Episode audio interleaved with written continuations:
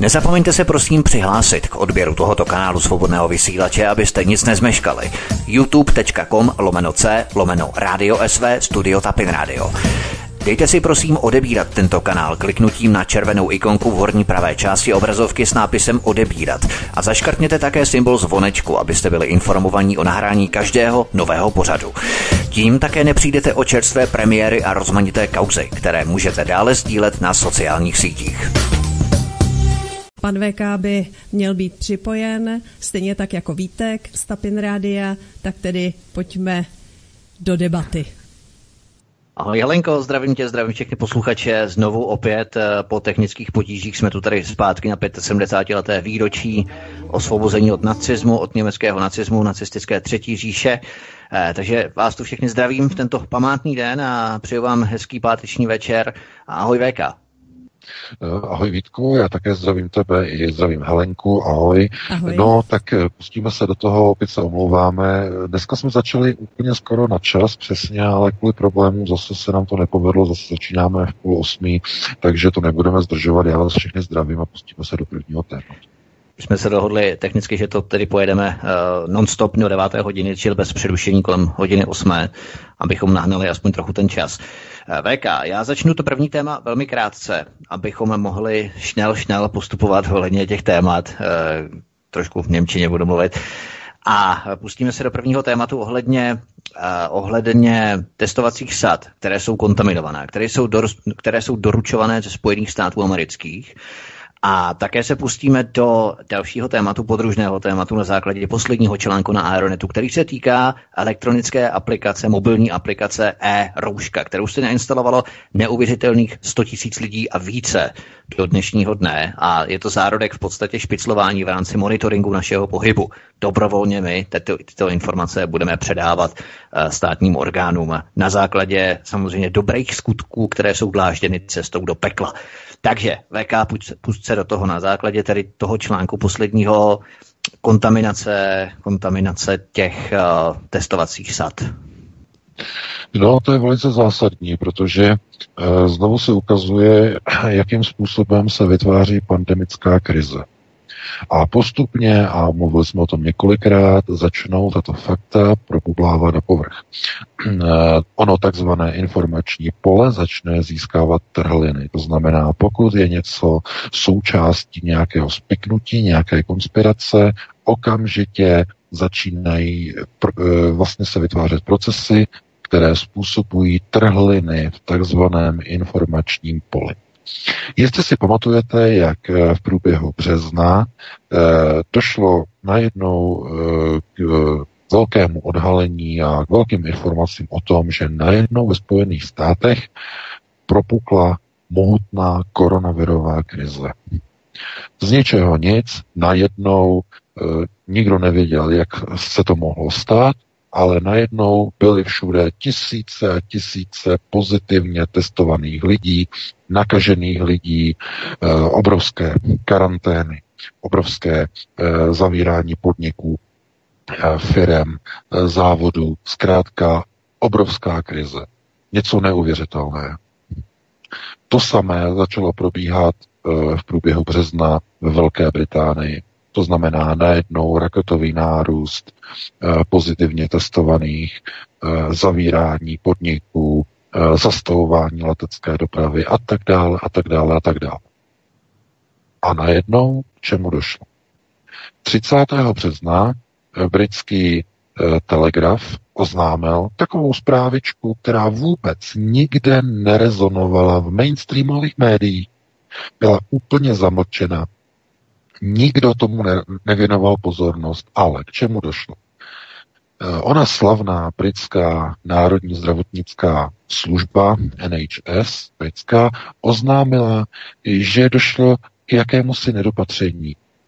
Testovací sady, nebo takzvané uh, testovací kity, nebo test kits, které přišly ze Spojených států, měly takovou malou závadu. Byly kontaminované koronavirem. To znamená, že test, když byly použity tyto testy, tak v mnoha případech, protože byly kontaminované, tak hlásili pozitivní test, tedy pozitivní výsledek nákazy, I v případě, že člověk byl úplně zdravý. Britská média, všimněte si toho článku tam v tom odkazu, britská média to přišla jenom velice krátkým konstatováním, eh, jenom asi jenom čtyři nebo pět vět a konec a tečka a nic dál. Eh, žádné podrobnosti, žádné rozpitvávání, jak se k tomu mohlo dostat, jak jak je to možné a tak dále. Ne, ticho po pěšině, protože Británie je obrovská mediální cenzura, mimochodem, to je tam, tam to je jedna vůbec jako, co se týče vlastně svobody médií, jedna z nejvíce cenzurovaných eh, zemí na světě ohledně médií, ale to znamená, oni věděli, že, že ty eh, testy ze Spojených států jsou kontaminované. A teď. Není jasné, kolik jich bylo kontaminováno jakým způsobem, v jakém percentuálním objemu. Jediné, co proniklo na veřejnost, tak je, že e, tyhle ty testy byly ve Velké Británii používány v podstatě někdy od začátku března, e, byly používány do konce března, to znamená jeden měsíc, a e, ve Spojených státech byly používány od 14. února. Ty samé testy kontaminované. Co to znamená? No to znamená, že zde máme velmi reálnou pravděpodobnost, která skoro hraničí s jistotou, že všechny osoby otestované ve Spojených státech i ve Velké Británii jsou otestovány falešně. Jsou otestovány falešnými výsledky, respektive kontaminovanými výsledky, které úplně u zdravých lidí detekují nemoc. A k čemu to potom vede, dámy a pánové? A teď to je důležitá souvislost, nad kterou se musíte zamyslet, protože najednou to do sebe zapadá jako skládačka mozaika. Když jsou testy kontaminované, tak tím automaticky vzniká vysvětlení pro skutečnost, proč ve společnosti v jednotlivých zemích Evropy i Severní Ameriky je tolik lidí bez jakýchkoliv příznaků. Chápete? Dámy a pánové, je to odhaleno. Jsme doma. To je potom logické. Když nejste nemocní, pouze infikovaný, respektive kontaminovaný test vám řekl, že máte nemoc a vy ji nemáte, tak potom je logické, že nemáte žádné příznaky.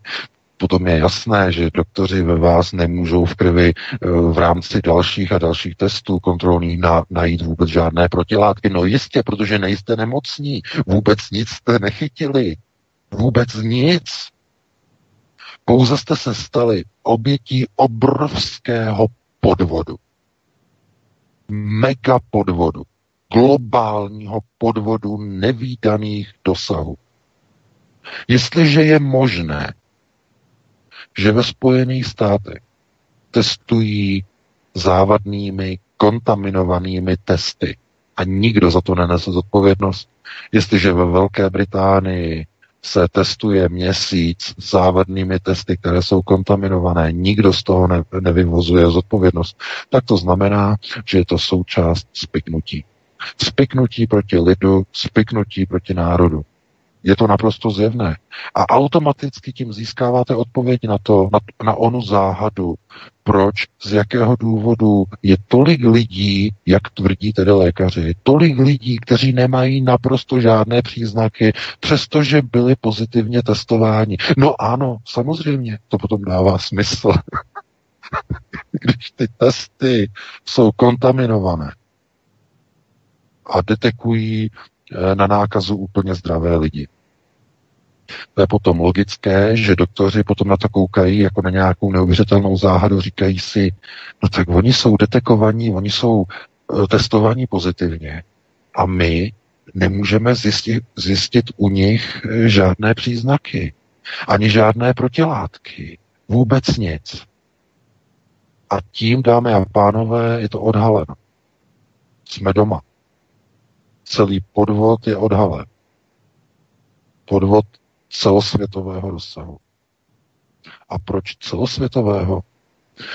Protože to, tohleto se netýká jenom amerických testů. Nejedná se jenom o americké testy, eh, které CDC, tomu se teď ještě jenom rychle vrátím, že skutečnost, že ty testy jsou kontaminovány koronavirem, aktivními kmeny koronaviru, na to přišla americká CDC, tedy eh, Centrum pro kontrolu nakažlivých nemocí, eh, ve Spojených státech teprve až 18. dubna. To znamená, až 18. dubna CDC eh, americká přiznala, že ty testy, kontaminované testy, které se používaly ve Spojených státech a ve Velké Británii, že byly způsobeny kontaminací ve výrobně těchto, těchto testů, eh, tedy v Atlantě, v Georgii, ve Spojených státech. Až 18. dubna. Zase takový článeček, drobný článeček, i trochu větší, New York Times oznámil, že to bylo způsobeno uh, jako závadou při zpracování. Chápete? Myslíte si, že tohleto vznikne závadou? No mohli bychom říct, že američané jsou šlendriáni. Že v laboratoři, kde je eh, vysoké zabezpečení a kde se vyrábějí vakcíny a kde se vyrábějí testy, že najednou dojde k mohutné kontaminaci mnoha a mnoha milionů eh, laboratorních testů, které jsou potom distribuovány u všech nemocnicí ve Spojených státech a ve Velké Británii, tak bychom řekli, je to věc nějakého šlendriána nebo problém nějakého šlendriána. No, jenže potom přijde informace z úplně jiného kontinentu. Tanzánský prezident eh, oznámil před dvěma dny, že u nich v Tanzánii narazili na zajímavý problém velice podobný jako ve Velké Británii. Oni pro změnu používají čínské testy na COVID-19. No a v Tanzánii začaly přicházet zvláštní informace. Lékaři začali hlásit, že pozitivně jsou testovaní i novorozenci z odlehlých vesnic v Tanzánii, kam nechodí žádní cizinci, vůbec nikdo, nikdy neopustili vesnici. To znamená, že opravdu záhada, neuvěřitelná záhada, jak se tam mohl dostat koronavirus. Samozřejmě, že bychom mohli říct, že to bylo onou aerobní cestou, to znamená z těch letadel, ale že by to rozprašovali i nad letadly, tedy letadly nad nějakými vesnicemi, eh, tak samozřejmě to vzdušné proudění to může způsobit. Ale Zkrátka, problém byl v tom, že to bylo velice podezřelé. Lidé začali tvrdit, že je někde nějaký problém, že to není normální. A tak tanzánský prezident vlastně rozhodl, že anonymně pošlou do těchto testovacích laboratoří úmyslně falešné vzorky krve a falešné vzorky stěrů, těch tyčinkových stěrů. Takže co udělali? Oni poslali do tanzánské hlavní laboratoře Eh, krevní vzorek eh, pastevecké kozy a vzorek ovce. A navíc tam poslali ještě vzorky eh, stěrové, vzorky tyčinkové, vzorky stěrů z tropického ovoce, z pomerančů, z citronů, z citrusových plodů, stěry vlastně tady z těch vlastně látek, nebo tady z těch, tady z těch druhů ovoce a ještě také Eh, z onoho plodu nebo tropického ovoce, takzvané papáji. To znamená, tohle to všechno poslali do té laboratoře. A laboratoř vrátila informace, že eh, je vlastně pozitivní výsledek u té kozy, že je pozitivní výsledek u té ovce a největší stupidita, že je pozitivní výsledek i u té papáji. To znamená i u toho ovoce dužnatého, eh, že jsou pozitivní výsledky. Pouze u těch pomerančů a citronů, protože jsou to kyselé nebo kyselnaté v podstatě plody, tak tam to asi nefungovalo, takže tam byl ten výsledek negativní toho testu. A samozřejmě obrovský skandál z toho. No a vlastně druhý den Tanzánie oznámila, že s okamžitou platností přestává e, odebírat všechny testy od Číny neuvedla důvod Tanzánie, ale že s okamžitou platností ukončuje všechny dodávky čínských testů do Tanzánie. E, nebylo uvedeno proč z jakého důvodu, ale jenom hloupý člověk by si to nedal dohromady jedna jedna. To znamená, že se jedná o čínské testy, které opět největší pravděpodobností byly kontaminovány. A dámy a pánové, to už není náhoda. To není náhoda, to je vzorec.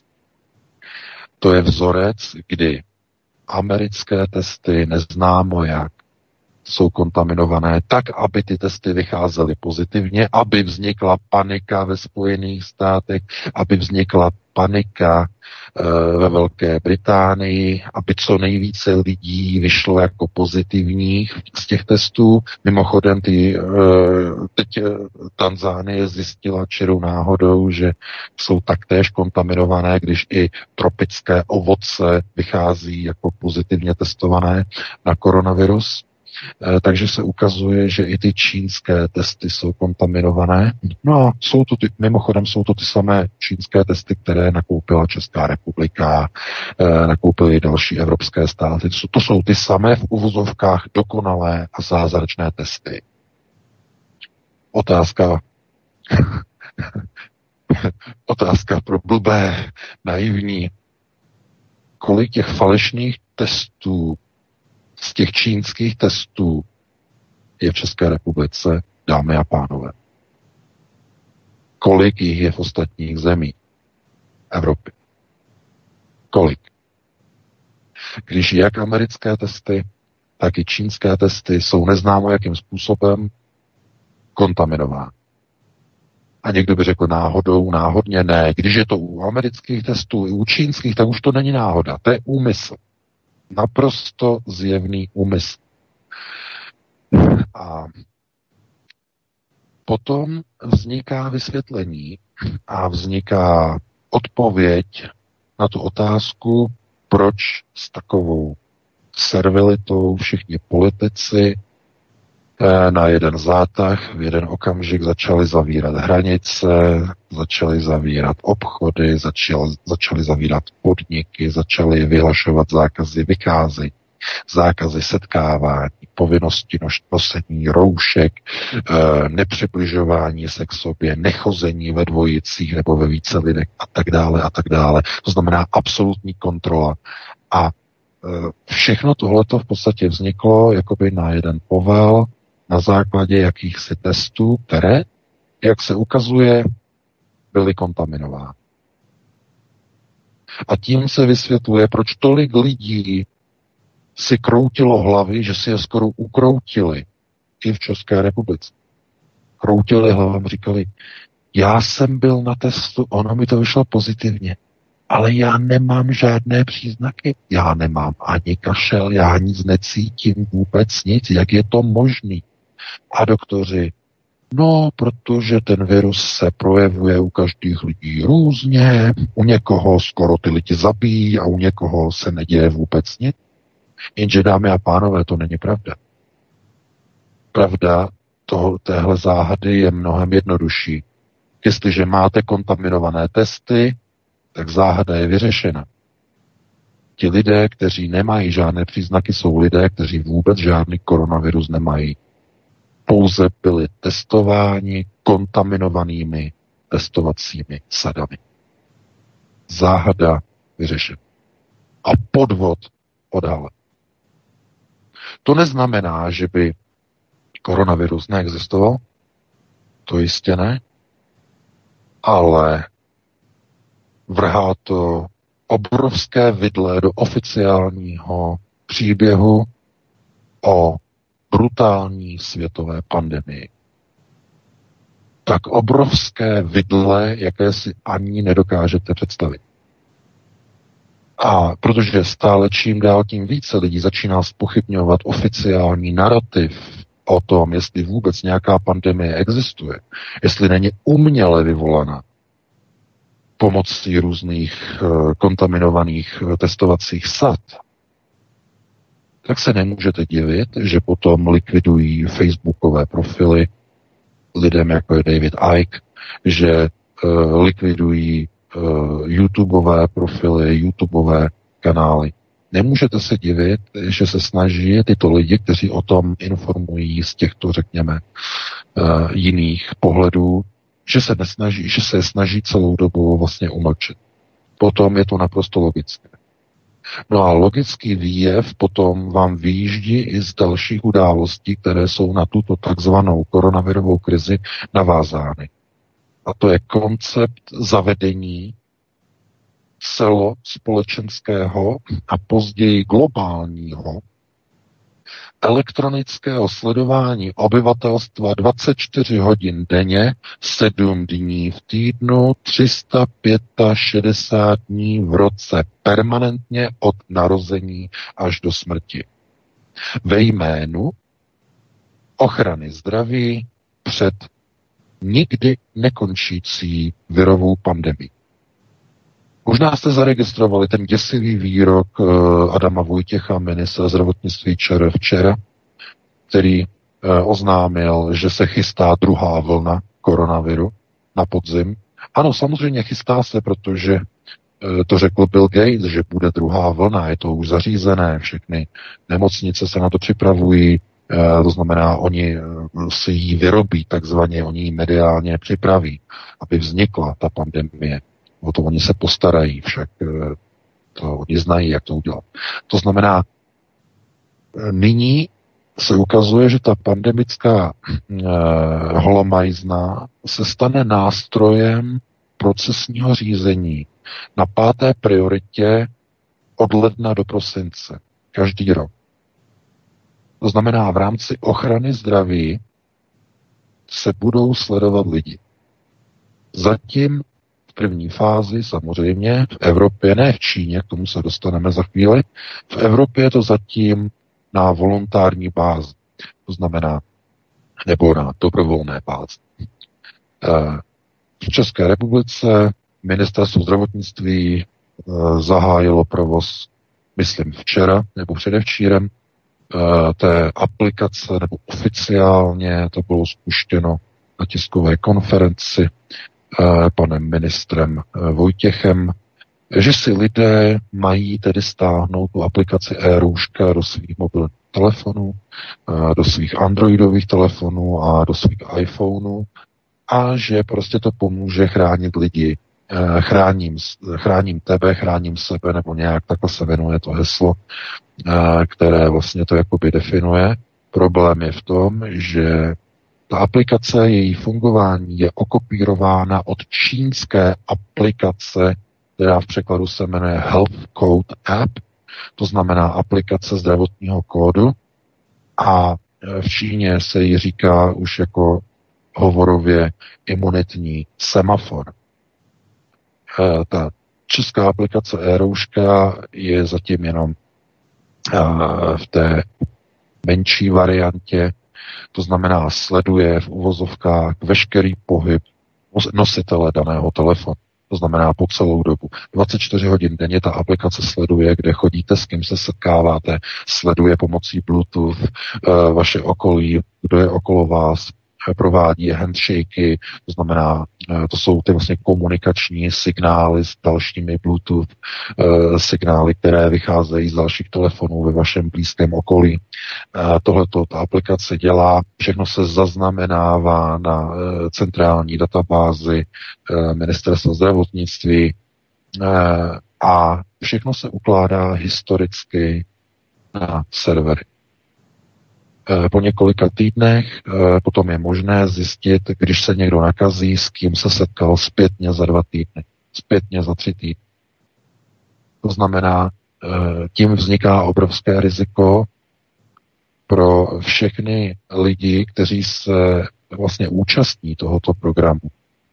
Nejenom kvůli tomu, že vlastně někdo sleduje jejich pohyb a není jasné, kdo všechno se může k tomu sledovacímu mappingu takzvaně dostat. Jestli jsou to opravdu jenom lékaři a epidemiologové, anebo někdo i jiný. Jaké je vlastně zabezpečení, jestli je tam vůbec e, nějaký bezpečnostní audit toho serveru proti průniku hackerů a tak dále. E, kdo to vlastně takzvaně auditoval, jestli opravdu se k těm datům vašeho pohybu někdo nedostane, někdo neoprávněný. To je s velkým otazníkem. Ale problém je samozřejmě i z hlediska vašich zaměstnavatelů. My jsme dostali do redakce dneska vlastně e-mail od majitele jedné pražské společnosti, který nám napsal, že by nás mohlo zajímat, Eh, že vlastně ho kontaktoval firmní právník eh, v reakci na včerejší vystoupení ministra zdravotnictví, který vyzval vlastně lidi k nainstalování tady té aplikace e-rouška, že mu doporučil, aby eh, podepsal se svými zaměstnanci dohodu, dodatek k pracovním smlouvám, že zaměstnanci nebudou do svých telefonů instalovat tuto aplikaci, Eh, pod nějakou sankcí nebo eh, některými dalšími pracovně právními vlastně opatřeními a že pokud mají takovou aplikaci v telefonu instalovanou, takže ten telefon nebudou nosit do zaměstnání.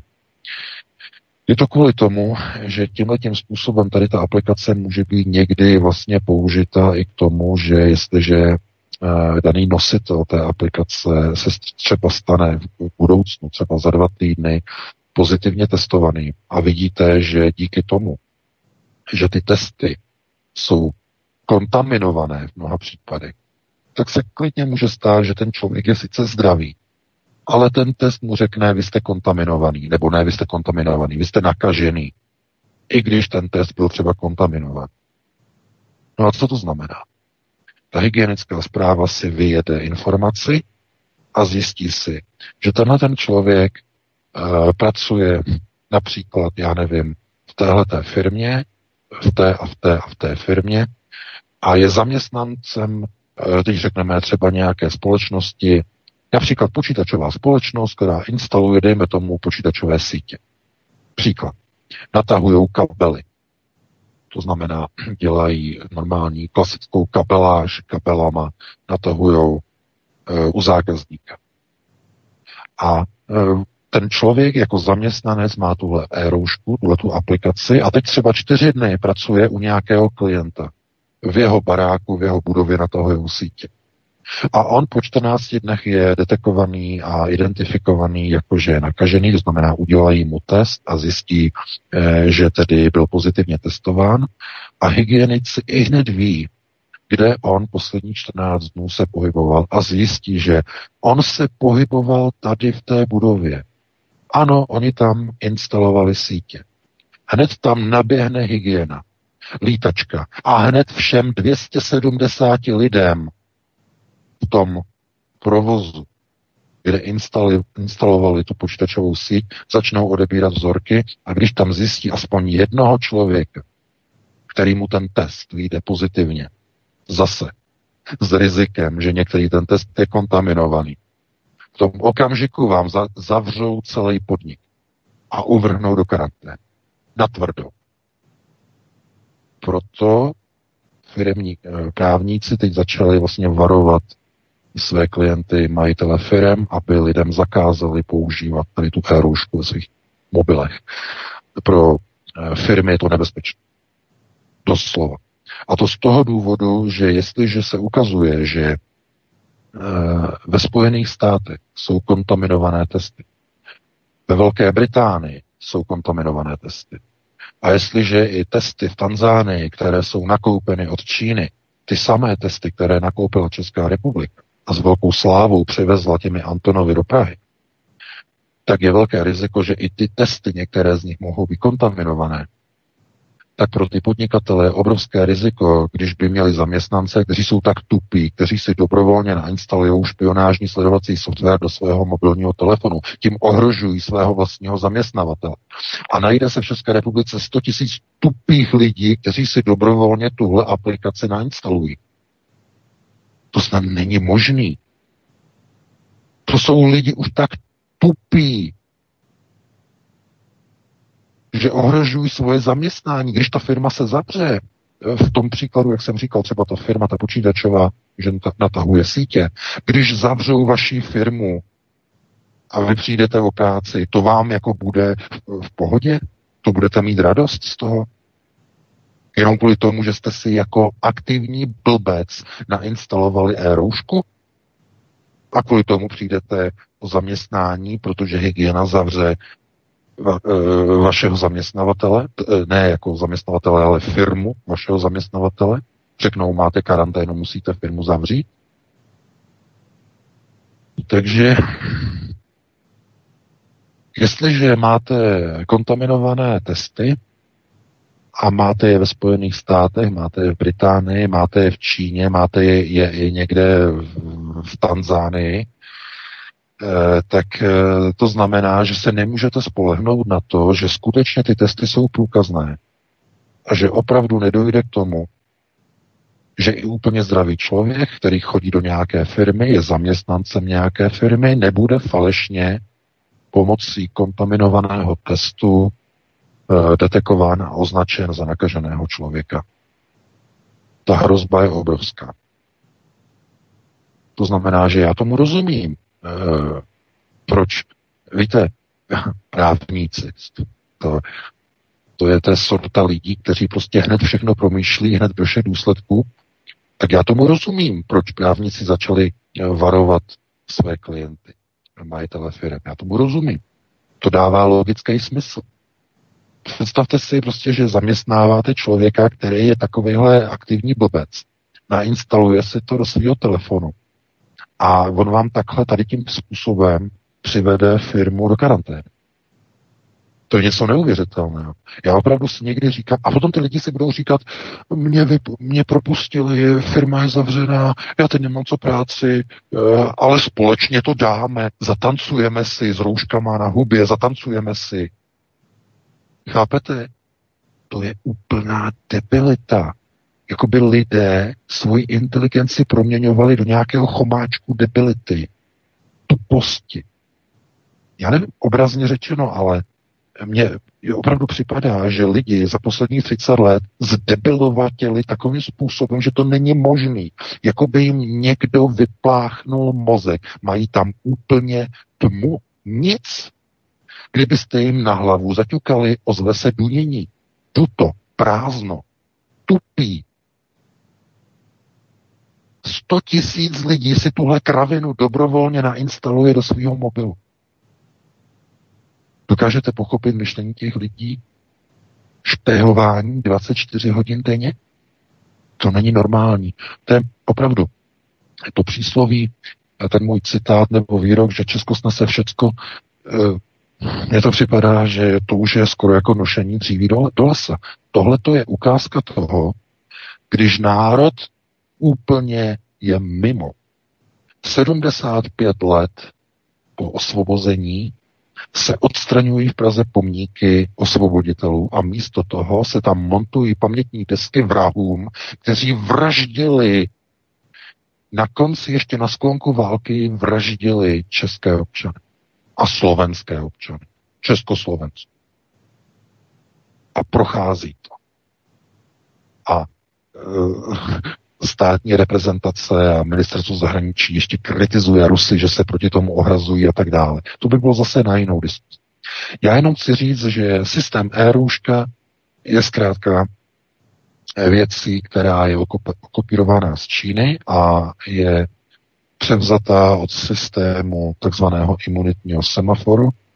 No a v té Číně, a tím tady to téma uzavřeme, eh, je to v podstatě úplně, úplně dobité do důsledku, a to z toho důvodu, že tam ta aplikace funguje způsobem, že eh, člověk má tedy ten telefon u sebe s touto eh, aplikací eh, Health Code App a ta v podstatě dělá jenom jednu věc. Vy pomocí ní fotíte QR kódy, které jsou umístěné například u dveří, když vycházíte ze své budovy z paneláku. Bydlíte v paneláku v nějakém tom čínském věžáku obrovský, který má 50 pater.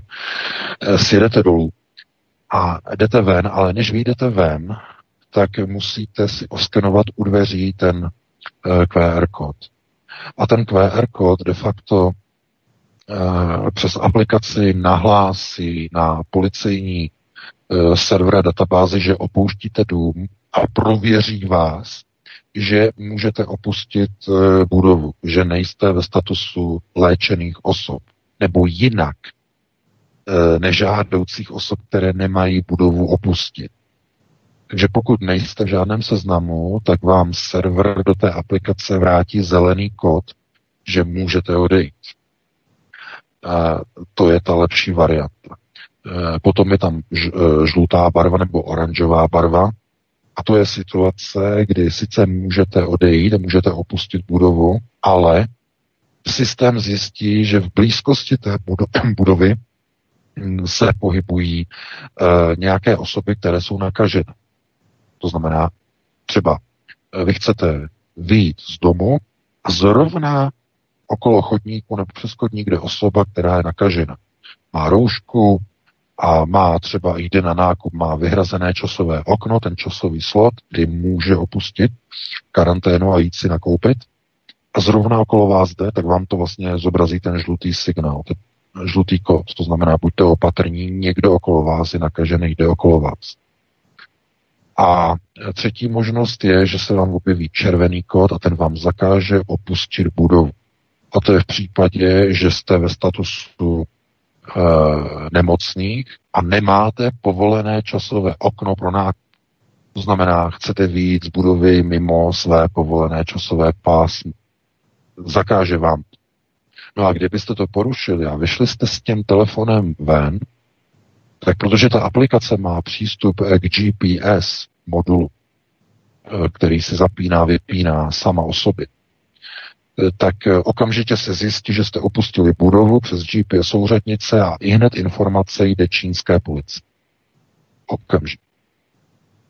To znamená, že vy, když máte tedy ten zelený kód a můžete ven, tak to ještě není výhra, protože potom jdete na e, autobusovou stanici, kde znova si musíte oskenovat. Nejpozději do dvou minut, tam je 120 sekund. Pokud byste pobývali na stanici delší dobu a neoskenovali si kód, tak znovu ten telefon nahlásí, že se nechcete naskenovat a znovu se kontaktuje čínská policie. To znamená, do dvou minut musíte oskenovat kód který je na autobusové stanici a znovu se ověří, jestli můžete na té stanici stát s dalšími cestující. Například se zjistí, že těch cestujících tam stojí 10 a je to ještě v pořádku. Ale pokud bych tam stálo už 20, velká koncentrace lidí, tak vám to řeknu, ne, řek, dá červenou, ne, ne, ne, musíte odejít, je jich tu moc. Vraťte se za 15 minut. Nesmíte nastoupit na ten ostrůvek, nesmíte na, tu, na té stanici být, ta aplikace vás o, o tam teď vyžene. A když neodejdete, znova ta aplikace přes GPS se spojí se servery a znova nahlásí policii, že jste neuposlechli příkaz. To samé platí při vstupu do obchodu. Aplikace vám dovolí dojít si na nákup, když máte otevřené časové okno od čínské hygieny můžete si nakoupit, ale pozor, tam nedovoluje návštěvu zařízení eh, s prodejem alkoholu. To znamená, nemůžete v době karantény si jít na pivko do hospody, protože tam už nemáte přístup.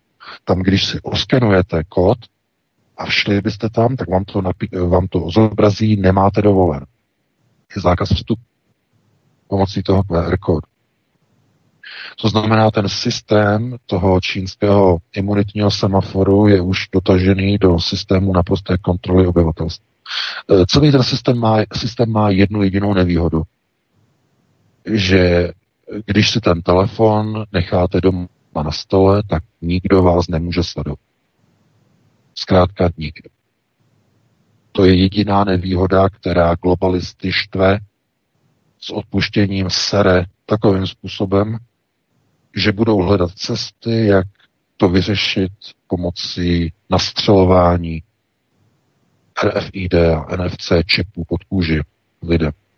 Je to otázka několika příštích měsíců, možná několika let, eh, než oni budou hledat cesty, jak to lidem takzvaně prodat. Protože ty telefony mají tu hlavní nevýhodu, že si je můžete nechat doma a Eh, můžete si je jenom v uvozovkách zapomenout a tím vlastně celý sledovací systém jde do kyty. Oni sice mají v té Číně systémy na sledování obličejů a tváří v těch velkých městech, pozor, to není všude, jo, to není všude, to je ve velkých městech, ale to není tak úplně dokonalý jako ten zkrátka systém přes ty mobilní telefony. Ten je úplně, jim se to strašně líbí, globalčikům, a oni by tohleto chtěli zkrátka dostat lidem pod kůži. V nějaké podobě, pomocí nějakého čipu.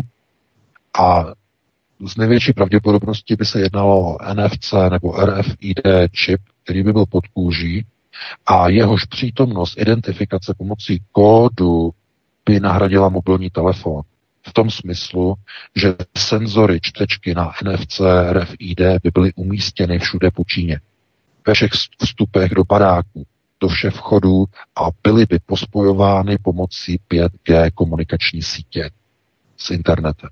Pomocí 5G.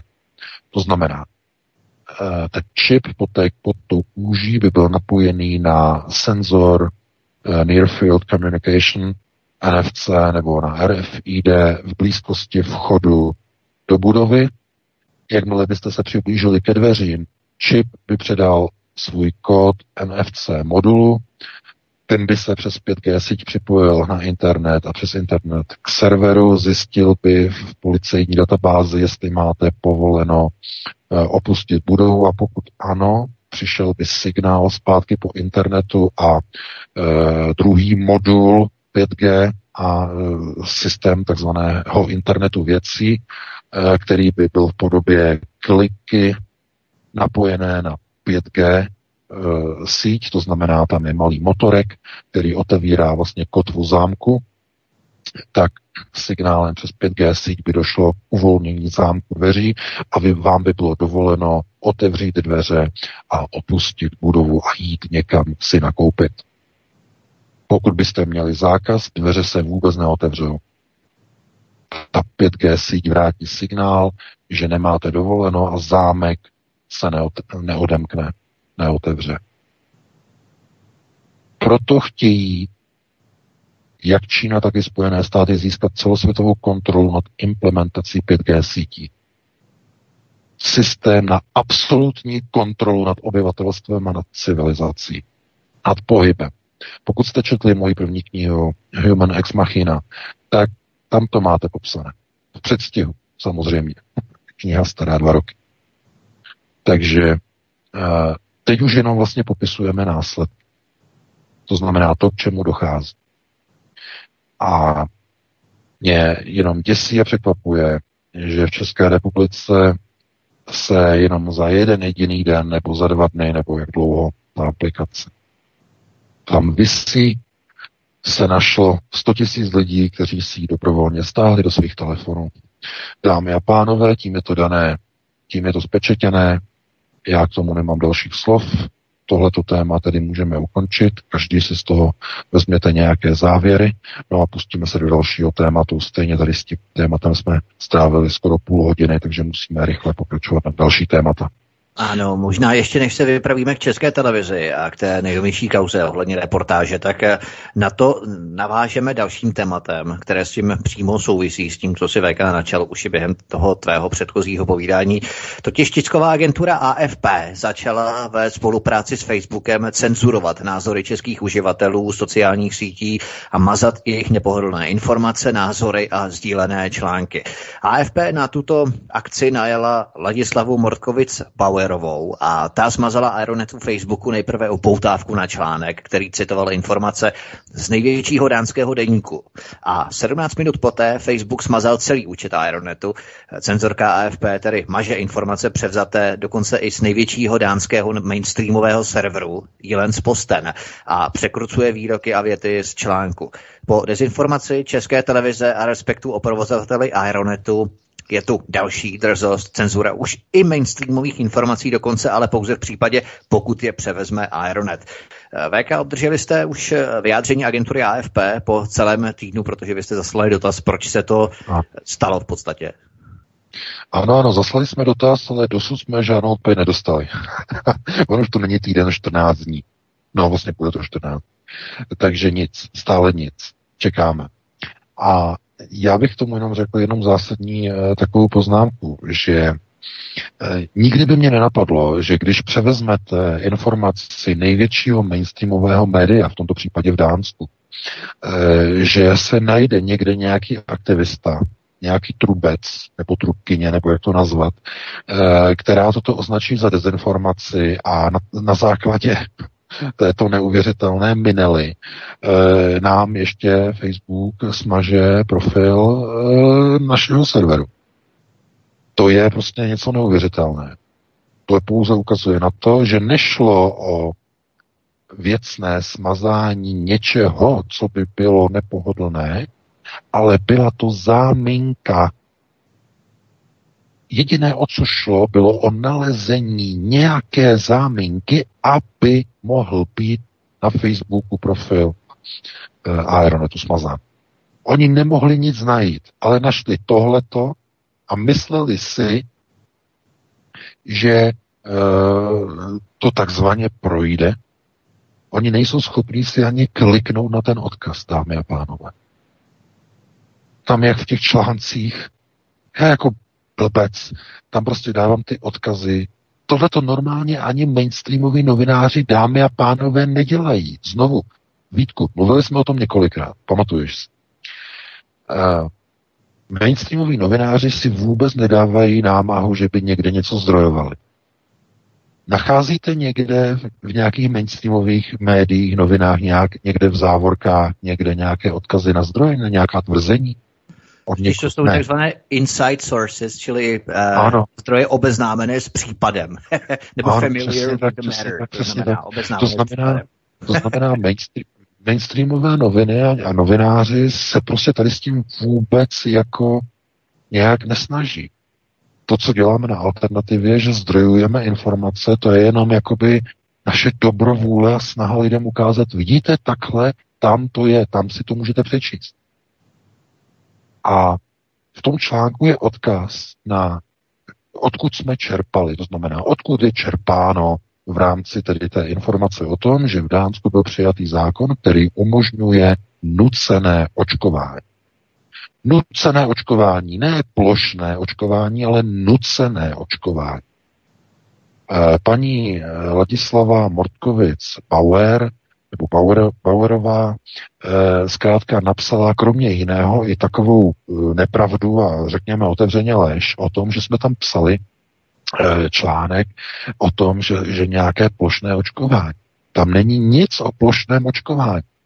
Ten článek je o nuceném očkování, které dánové v parlamentu přijali a dali ministrovi zdravotnictví a hygienickému krizovému štábu právo rozhodnout, že v případě je-li usouzeno hygieniky, tak dokonce i v extrémních případech i vynutit očkování na lidech, na jednotlivcích a na skupinách lidí.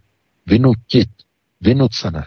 Je to uvedené přímo v největším dánském deníku. Od tamtať je to citované. Převzaté. Podívejte se na to. A oni jsou schopni tito cenzoři v uvozovkách z AFP na Facebooku to označit za dezinformaci a na základě toho nám Facebook smaže profil. Takže já jsem napsal i dánskému serveru taky, ale to bylo včera, jsem neměl čas, takže doufám, že mi odpoví. Eh, jenom takovou otázku eh, jsem se jich zeptal, jestli tedy očekávají, že i jim budou mazat jejich, jejich Facebook za to, že tady tam přinesli informaci mainstreamovou, eh, jenom tak jako ironicky, eh, jak se na to dívají, tak uvidíme, jestli odpoví. Ale eh, znovu, to je všechno účelovka, dámy a pánové. Já jsem mluvil o tom, že Facebook a YouTube takzvaně odstřelili Davida Aika, a sundali mu jeho facebookový profil a YouTubeový profil. Mm, on není jediný, samozřejmě, že jeden z největších ruských serverů alternativních Southfront eh, taky eh, přišel o Facebook a o YouTube. Eh, měli tam 150 tisíc followerů nebo odběratelů a mají to zkrátka taky schozený. No a my jsme taky přišli o Facebook. To znamená, že oni si nacházejí zkrátka eh, servery, které se věnují této koronavirové krizi intenzivně, za prvé, intenzivně, a současně uveřejňuje informace, které nejsou v souladu a v koherenci s oficiální doktrínou Světové zdravotnické organizace a s jejich narrativem. Kdokoliv řekne něco, co není v souladu s jejich eh, oficiální doktrínou, to znamená, oficiální doktrína je, že virus, koronavirus je strašná světová pandemie, která vznikla přírodní cestou, tak kdokoliv se od tady toho tvrzení odchýlí, je smazán, je zabanován, je umlčen. No a před dvěma dny jste možná zaregistrovali, že to umlčení má už dokonce fyzickou podobu. Ve Spojených státech byl zastřelen výzkumník, mladý výzkumník z univerzity, který byl oficiálně tedy zastřelen svým kolegou, známým údajně tedy jako kolega, přítel známý, který se potom taky zastřelil a prý spáchal sebevraždu. Dámy a pánové, znovu, někam jdete, někoho zastřelíte, potom se zastřelíte sami, chápete, nějaké vyřizování účtu, e, někdo tomu jako uvěří, zkrátka. Ale on prý byl a chystal se odhalit e, nějaké převratné oznámení nebo e, nějaký převratný objev ohledně jeho výzkumu koronaviru. To znamená, chystal se k nějakému a, rozhodnutí a k nějakému oznámení, to znamená, e, že výzkum se mohl týkat například toho, že by řekl, já jsem objevil původ, odkud ten virus pochází. Zjistil jsem původ. A nebo ještě něco horšího, Našel jsem způsob a mechanismus šíření toho viru a vím, jak ho zastavit. A tím udělat čáru přes rozpočet všem farmaceutickým big pharma společnostem, jak jim vypálit rybník, že žádná vakcína nebude potřeba, ani žádné léky. To znamená nějakou achilovu patu toho viru, že se nešíří aby se nešířil, aby se přestal šířit. Třeba nějaká úplná pitomost a blbost, kterou si každý zdarma může doma namíchat. Přijde na to. Přišel na to, chtěl to oznámit, Big Pharma ho nechala oddělat. Je to, je to spekulace? Je to konspirace? To záleží na vás. Zamyslete se nad tím. Takže nemyslete si, že eh, se hraje eh, v téhle fázi jenom o nějaké zdraví prostě nějakých lidí. Všechno jsou to střípky obrovské rozházené mozaiky. Ty střípky my skládáme zpátky, aby nám vznikl kompletní ucelený obraz. Postupně se k tomu dostáváme. Zjišťujeme, že viry, tedy Eh, testovací kity jsou kontaminovány ve Spojených státech, ve Velké Británii, jsou kontaminovány v Africe, čínské testovací kity jsou kontaminované. A najednou zjišťujeme, že se vytvářejí aplikace na sledování pohybu lidí, na zákazy schromažďování. Všechny podniky se zavírají.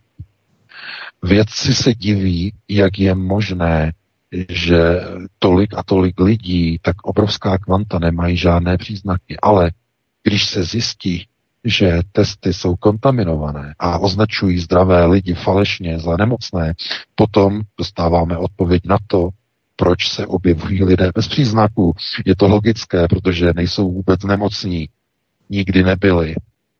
Pouze kontaminované viry je falešně označili za pozitivně nakažené, pozitivně testované.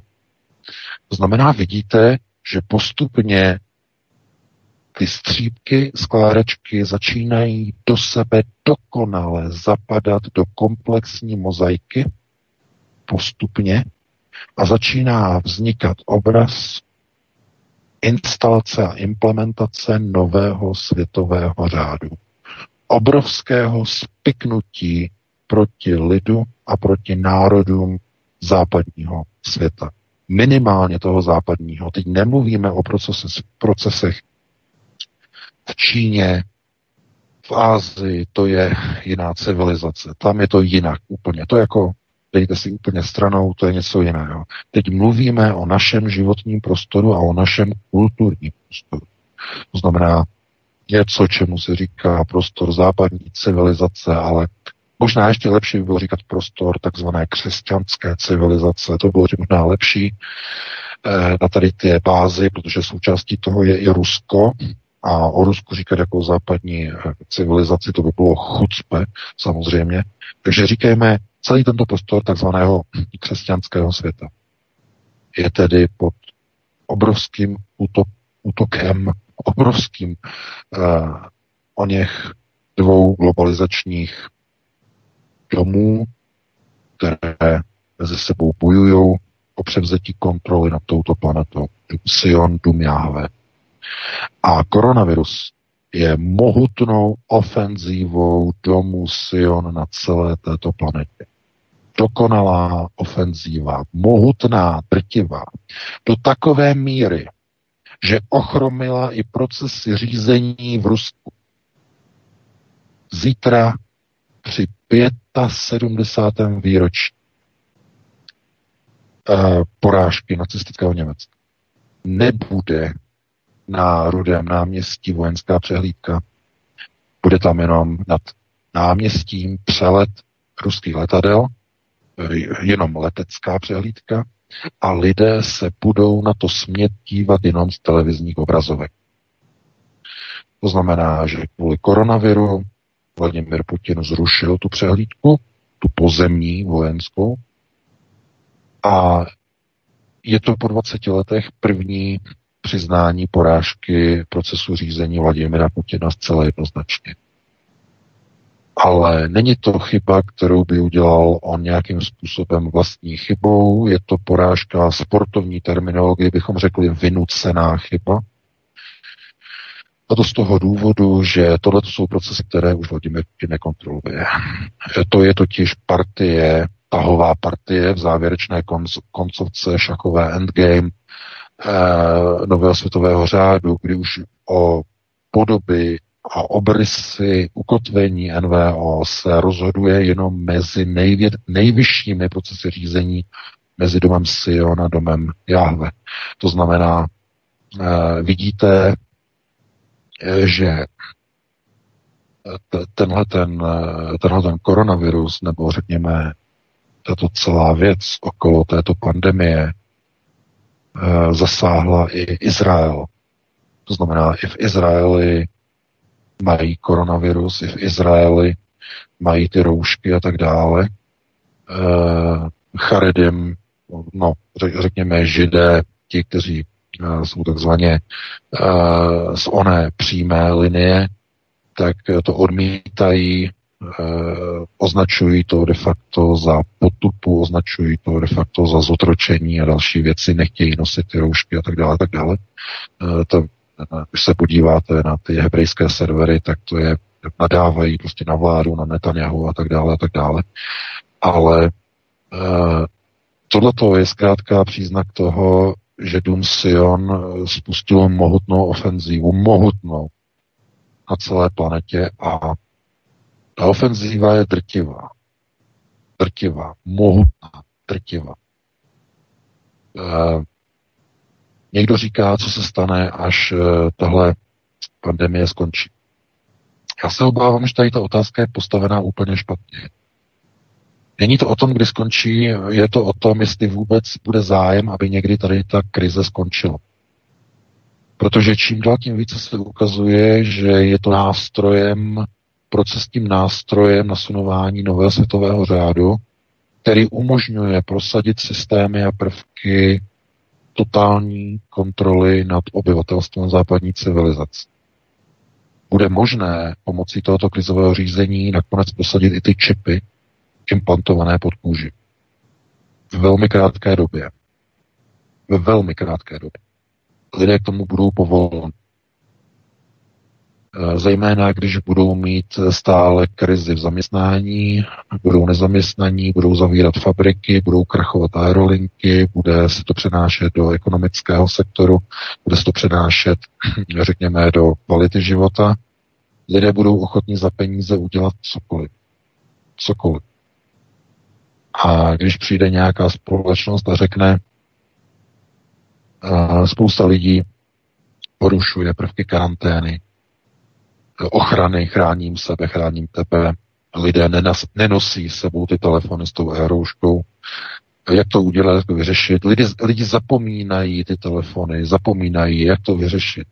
No tak pojďme to vyřešit tak, že nejdřív to udělají tak, že to nainstalují do těch chytrých hodinek.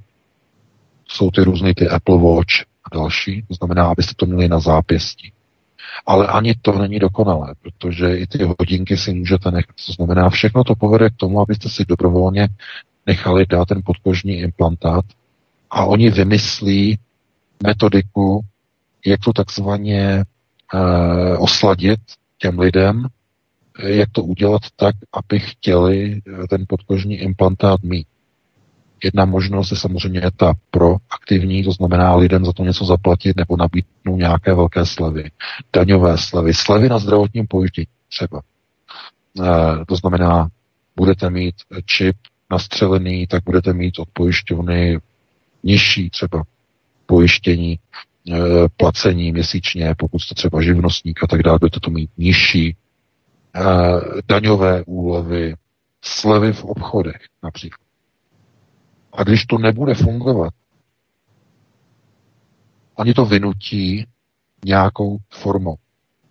To znamená, eh, že lidé, kteří nemají tento čip, tak třeba, já nevím, eh, budou nějakým způsobem ostrakizováni ve společnosti, budou mít například, já nevím, eh, status sekundárního postavení, takzvaně mezi, tak ve společnosti. To znamená dru, druhořadá sorta lidí ve společnosti. Kdo nemá čip, je druhořadá sorta. Něco podobného jako v 90. letech, že kdo neměl mobilní telefon, eh, tak byl druhořadá sorta lidí. Ty ještě nemáš mobil, eh, jo?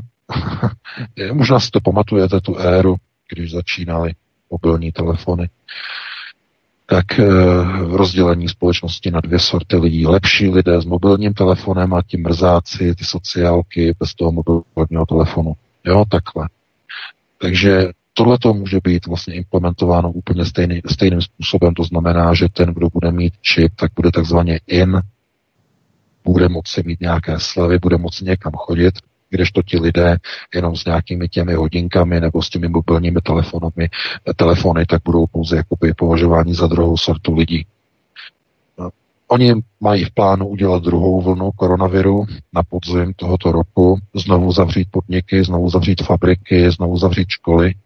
Není totiž zájem, aby se studenti vzdělávali, aby děti se vzdělávali. Není o to zájem. Usiluje se především o proces tzv. simplifikace a debilizace e, s odpuštěním, když se to řekne. E, protože není už pro ty lidi, dámy a pánové, práce. Pro všechny ty vzdělané, pro všechny ty příliš myslící. Ti vzdělaní a myslící totiž dělají jenom velké a velké problémy řídící elitě. Proto chtějí debilizaci národu. Proto jim nevadí nechat dva měsíce, tři měsíce děti ve škole, děti doma, neposílají do školy. Chápete? Dovedete si představit, že něco takového by udělali komunisti před rokem 89? Nebo řekněme ve zdravé společnosti, že by tohleto někdo někdy připustil? To je naprosto vyloučené.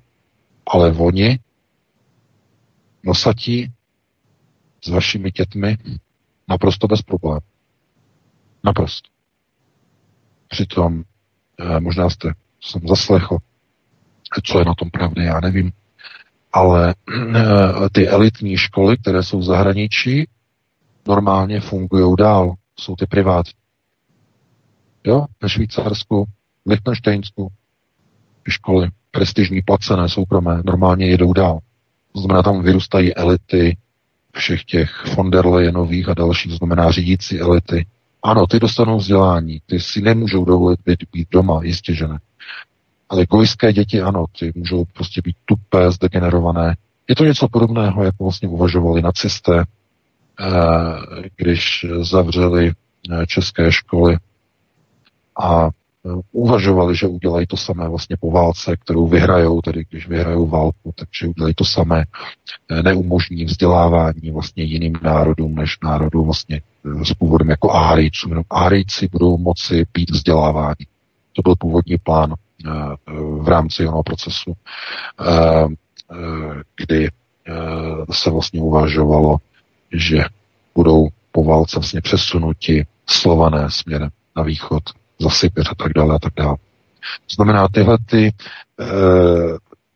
e, procesy de facto v této chvíli jakoby pokračují do té míry, že bude snaha udržovat tuhletu krizi po celou dobu tak dlouho, jak to bude jenom možné.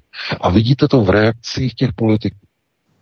Oni chtějí nouzový stav, chtějí ho do nějakého datumu a oni jim to neschválí, zkrátí jim to o jeden týden.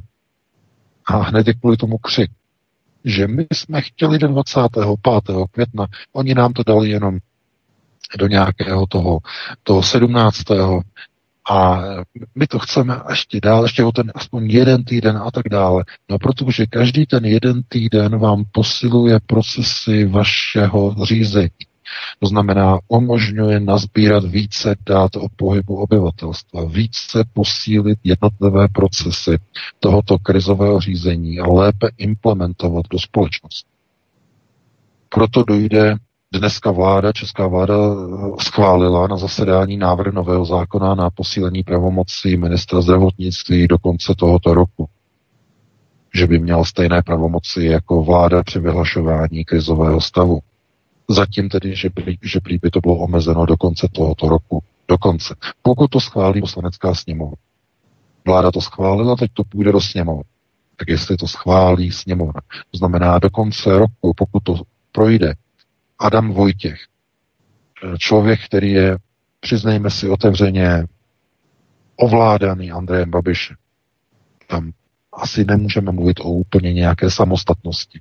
Je plně ovládaný. Co řekne Andrej, Eh, Vojtěch jako poslušný školáček vyplní. Eh, pokud projde tento zákon, tak eh, minister zdravotnictví a skrze něj Andrej Babiš se stane neomezeným vládcem v republice do konce roku. A teď je otázka, jestli bude možné to prodloužit. Ještě potom do dalšího období. To je zase jako otazník. Proto znovu, všechno zapadá dokonale jako mozaika do sebe. To znamená nasunování nového světového řádu, kdy jednotlivé státy přijdou o své klasické politické reprezentace a státy budou řídit manažeři v rolích premiérů, v rolích ministrů zdravotnictví, kteří budou zavírat a otevírat podniky, konkurence, jak se jim zamane ve jménu zdraví a ochrany zdraví to už je forma naprosté totality, naprosté despocie, naprosto zjevná a uh, myslím si, že doufám, že lidé to vidí, že to pozorují a jsou to jednotlivé střípky, které se stávají tady, tamhle, tuhle. Dáte si je dohromady a najednou vám to začne všechno zapadávat do sebe jako komplex obraz. To je práce alternativy, za to kvůli tomu nás nenávidí, že lidem nebo řekněme, veřejnosti, tuhle tu práci děláme za ní. To znamená, jsme to my, kteří sbíráme ty střípky a teď dáváme ty střípky dohromady, skládáme je, aby znovu jsme sestavili ten ucelený obraz té komplexní mozaiky. To znamená, to je naše práce pro veřejnost. Proto nás nenávidí, proto nás nesnáší, proto nás mažou na sociálních sítích. Takže takhle bych to uzavřel tady to téma, no a předám ti slovo Vítko a pustíme se do dalšího. Přesně tak, VK. Jen doplním v rámci skládání těch střípků, tak eh, v rámci skládání střípků, abychom si skládali ty věci dohromady. Měli jsme tu Billa Gatese, jenom stručná rekapitulace Bill Gates, eh, průkaz digitální imunity pro uh, TED, elitní organizaci TED, to znamená průkaz digitální imunity, respektive COVID pas, to pronesl Bill Gates a za týden, možná dva týdny potom jsme tady viděli britského ministra zdravotnictví Meta Hancocka. Matt Hancock také říkal, že lidé budou propouštěni z karantény pouze na základě certifikace, certifikátu, že nemocí prošli, anebo že byli očkovaní. Potom zákon do německého Bundestagu, že lidé musí mít také tento průkaz digitální imunity. Ten se bude samozřejmě týkat veškerých eh, odvětví, eh, kde lidé, pracovníci přicházejí do kontaktu s velkým objemem obyvatel a tak dále. Všechno v podstatě, když eh, propojíme, tak eh, se to skládá dohromady ve snaze honu za spásnou báječnou vakcínou zlatého vejcete farmaceutů. A ještě eh, na základě tohoto témata bych doplnil, v rámci italského poslance to tady máme jako poslední záležitost, tomuto oddílu témat v rámci koronaviru, v rámci skládání té mozaiky, protože italský poslanec se nechal slyšet s tím, že číslo 25 tisíc zemřelých na COVID-19 v Itálii je podvrh hoax a dezinformace italské vlády. Ve skutečnosti na koronavirus zemřelo v Itálii jenom 925 lidí. Italské nemocnice zejí prázdnotou a lidé umírají na úplně jiné nemoci, ale nemocnice je schválně a úmyslně deklarují jako oběti koronaviru, COVID-19, kvůli čerpání peněz z krizového fondu. Informaci odpálil italský poslanec, který dostal do ruky statistiku italského institutu národního zdraví, kde pravda vyšla najevo Vittorio Sgarbi, ten italský italský poslanec obvinil italskou vládu z otevřeného spiknutí proti italskému lidu s cílem nastolení diktatury a absolutní kontroly nad obyvatelstvem pod rouškou epidemiologické hrozby a ochrany zdraví to po dalších dalších eh, skandálních eh, odhaleních prostě odkrývá, že se ta čísla mrtvých eh, v některých zemích navyšují s cílem jednak tedy prohloubit strach a paniku, aby lidé byli tvárnější jako plastelína, aby byli tvárnější, přijímat drakonická opatření, nereptali příliš. V důsledku pandemie, v důsledku krize hlavně řídící, v rámci řídícího mechanismu krize, nouzového stavu, ale v důsledku pandemie je ten důvod pro zajištější dosáhnout na více peněz z krizových fondů. Takže to je další čerstvá informace bez ohledu na to, co jsme tady probírali i minulé pátky. VK, máš k tomu ještě něco dodat, nebo půjdeme dál? Já myslím, že se pustíme do dalšího tématu, aby jsme stihli všechno. Hmm. Určitě. V roce 2012 česká televize psala o masakru v Zákřově jako o zločinu spáchaném Vlasovci a gestapem, ale o pouhých sedm let později, loni o téže události, už česká televize psala jako o masakru, který způsobili ruští kozáci, tedy absolutně opačný výklad. Naprostý skandál, který nemá obdoby. Dočká se česká televize zákazu činnosti a zpravodajství v Rusku. Budou v Rusku vydány zatykače i na členy vedení České televize a budou se skrývat stejně jako Ondřej Kolář. Česká republika upadá do absolutní kontroly a vlivu americké státní moci a historické učebnice se budou masivně přepisovat a měnit. Jak skončí český národ, který v Praze staví pomníky vrahům z Vlasovovy armády? Touto otázkou bychom mohli eh, pokračovat v našem povídání přesně v den výročí konce druhé světové války 8. 9. května ale VK, o jakou reportáž, nejprve tedy stručně, o jakou reportáž eh, České televize se jedná? No, jedná se de facto o dvě reportáže, respektive dva články, i když ano, také reportáže, eh, které vyšly nezávisle na sobě k jedné a téže věci a téže události. Nejprve v roce 2012 a potom v loni 2019 tom článku máte porovnávací obrázky a ty články mimochodem na serveru České televize ČT24 jsou stále dostupné. Jsou tam ty odkazy v těch hranatých závorkách, kdyby někdo nevěděl, co, co to jsou ta čísílka, ta číslička eh, v těch větách, eh, k čemu to je. Eh, ta čísla na ně se dá dokonce i kliknout. Znovu, tolik lidí zase pořád jako píše, kde to máte ozdrojovaný, vy tam nemáte žádný zdroje, nemáte tam zdroje, pořád píšou jako tohle, to já říkám. To dokonce lidé píšou i u videí, VK, že tě přeruším, to dokonce lidé jsem si všiml na Facebooku si stěžují i u videí, že si to Ironet vymyslel.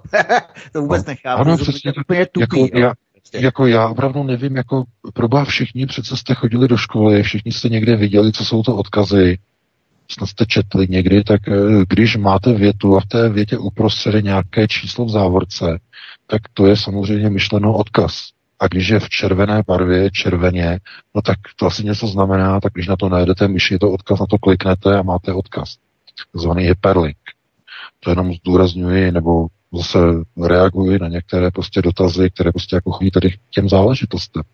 Ale co je vlastně jakoby tam důležité, v roce 2012 Česká televize popisovala událost v Zákřově na Olomoucku. Tam došlo k situaci, kdy 18. dubna 1945 gestapo společně s Vlasovci provedlo masakr 19 místních mužů, které zavřeli do dřevěné boudy a zapálili je a upálili je zaživa, eh, protože hledali partizány, takzvaně. Eh, to tedy byl ten článek z roku 2012. No, uběhlo sedm let a v roce 2019 Česká televize té samé události psala, že e, tenhle ten masakr v Zákřově udělali ruští kozáci. A ještě ke všemu, jakým způsobem. Ruští kozáci společně s německými jednotkami. To znamená, to je ten vrchol, to je to chucpe české televize, se snaží prosazovat neustále ten protiruský narrativ. A opravdu to už přesahuje všechny meze. Já k tomu jenom řeknu jednu zásadní věc. Já už jsem to psal do toho článku, ale znovu tady bych to jako v nadstavbě eh, trošku rozvedl, protože článek si může každý přečíst a ne, nemá smysl, abych ho tady citoval. Jenom to rozvedu. Když česk, redaktor České televize řekne nebo napíše článek, napíše ruští kozáci, tak to je úplně stejné, jako kdybyste e, říkali e, nějaké, nějaké e, prostě jako i když taky by někdo to mohl říct, ale je to stejný, stejný nesmysl, jako kdybyste řekli rakouský Němec. Nebo německý Rakuša. To je stejné chucpe. To znamená, co je důležité. Říct ruský kozák je úplně stejné, jako kdybyste řekli muslim, muslimský křesťan nebo křesťanský muslim. To je stejný nesmysl. Ruský kozák je chucpe. Kozáci nejsou rusové. Nikdy nebyli. A kozáci nejsou slované a nikdy nebyli. To snad doufám víte. Kozáci pocházejí z kmene, eh, z takzvaných turkických kmenů. To znamená, geneticky vycházejí z, řekněme, z, dnešní, z dnešního obyvatelstva Turecka, nebo řekněme z tohoto prostoru, takzvané no, bývalé Besarábie a tohoto, řekněme, tohoto prostoru, že tam teď pocházejí, ale eh, etnicky kozáci vycházejí z Kumánu. Kumáni to byl etnický národ, který přicestoval z Perzie a do Perzie, která také není jejich domovem, se dostali z Mongolska. To znamená, prapůvodní domov eh, Kumánu, respektive dnešních kozáků, je Mongolsko. A to bychom šli několik tisíc let zpátky ještě do minulosti. To znamená, proto eh, mluvit o tom, že eh, kozáci jsou slované, nebo dokonce rusové, jak česká televize napíše ruští kozáci, je úplně na hlavu. To prostě to něco neuvěřitelné. Pokud by chtěli dělat nějaké přívlastky nebo vypisovat nějaké přívlastky jací, jak, jací kozáci, tak by měli říct třeba doněčtí kozáci, záporoští kozáci, to znamená to jejich místopisný Eh, název v Rusku, ale mluvit o někom jako o ruských kozácích je úplně, to je úplně, to je chucpe. To je úplně na hlavu. To znamená, oni schválně udělali v roce 2019 České televize ten článek, aby řekli, kdyby tam napsali kozáci, jenom kozáci, tak by to bylo v pořádku. Protože, jak ukazují ty historické záznamy, tak skutečně eh, ten oddíl vlasovců, který tam vraždil, tak byl, byl složený z onoho uh, týmu nebo skupiny takzvaných kozáků, nebo uh, uh, oni měli i to své označení, to znamená, oni měli původ někde, nebo aspoň minimálně o sobě tvrdili, že jsou kozáci, ale byli pod velením gestapa a na území protektorátu Čechy a Morava spadaly pod Vlasovovu armádu, ruskou osvobozeneckou armádu, což je informace, která chybí i na serveru fronta.cz, odkud pochází vlastně ten záznam toho, eh, tady ta informace, že, že, měli, eh, že to byli kozáci v rámci Vlasovovy armády. Znovu nechápu, proč takovéhle zásadní informace jako nezaznívají na české televizi, proč je třeba jako nějakým způsobem je připomínat. z, z jak ještě vysvětlovat vlastně, kdo to byli kozáci. Krásně to řeší, nebo to vysvětluje Dan Vávra, což je vlastně šéf vývojář nebo šéf společnosti Warhorse Studios, vývojář té známé, v poslední době to známá česká hra na konzole nebo na počítače, ne, nevím, ta Kingdom Come Deliverance. A eh, on má taky svůj vlastní kanál, eh, ten Vavre, a tam vlastně on vysvětluje, nebo má jeden pořad, který se jmenuje eh, Jáma, já myslím, že se to jmenuje Jáma Pekel. Jáma Pekel na YouTube. A on tam má vždycky pořady, tak jednou za týden. A jeden z těch pořadů se tam vlastně e, zabýval Eh, jednou paní, eh, kde, která se vyjadřovala k této hře v rámci Masarykovy univerzity v Brně a kritizovala tuto hru a její historickou přesnost této hry. Protože to se odehrává, myslím, někdy ve středověku a jakýmsi hlavním tématem, mnozným tématem jsou tam i vlastně i ony výboje a rozbroje Eh, v rámci Zikmundova tažení po českých zemích eh, v době po eh, smrti Václava, myslím, druhého, a teď mě neberte, prosím vás, historicky, teď abych neplácal. A on vlastně přitáhl z Uher do českých zemí a přivedl si sebou kumánská vojska. Kumány. A tam vlastně v té hře když vlastně tu hru hrajete, tak vlastně v rámci té hry se tam setkáváte s těmi kumány, e, to znamená s velice nelítostnými bojovníky, kteří jsou oblečeni jako saracéni, e, protože to bylo e, tehdy vlastně ještě pod, řekněme, v rámci onoho orientu. Takže tehdy ti kumáni to jsou předchůdci dnešních kozáků to je třeba říct, to je ten původní etnický původ kozáku znamená kumání. No a právě ten Vávra říkal, že tahle ta paní eh, na, nebo profesorka na Masarykově univerzitě, že kritizovala vlastně jeho hru za, řekněme, onu plochost nebo historickou nepřesnost a tak dále a tak dále a že neodpovídá vlastně současným pohledům na historii a tak dále a tak dále. No ano, samozřejmě neodpovídá těm pohledům, to je naprosto logické. Protože když začnete vrtat do tady těch velmi hlubokých souvislostí, tak začnete si uvědomovat, že e, i zrovna právě v případě těch kozáků by se muselo říct zcela jednoznačně, že to nejsou rusové. Nikdy nebyli. A dokonce to nejsou ani slované. Proto když redaktor nebo redaktorka, tam zase není nikdo podepsaný, je nějaká zkratka, pod tím článkem na ČT z roku 2019, tak když tam napíše, že v Zákřově vraždili a zabíjeli ruští kozáci, tak je to prostě úplně na hlavu.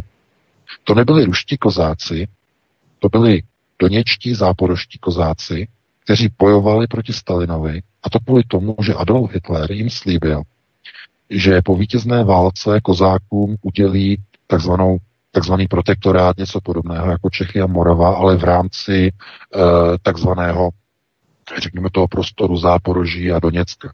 To znamená, že tam budou mít svoji, svoje autonomní území. Já jsem přesvědčen, že pokud by Němci vyhráli válku, tak se stejně na ně vykašlou a někam je odsunou. Jo? To prostě sliby takzvaně se slipujou a potom se to neplní. Ale to je jedno. Ale Oni skutečně bojovali v rámci uh, Vlasovovy armády a gestapo je používalo na opravdu ty největší svinstva za druhé světové války. A proč? Z jakého důvodu? No, protože oni chtěli tu svoji autonomii za každou cenu a oni, kozáci, nejsou slované. To znamená, nemají s nima nic. To jsou kumáni.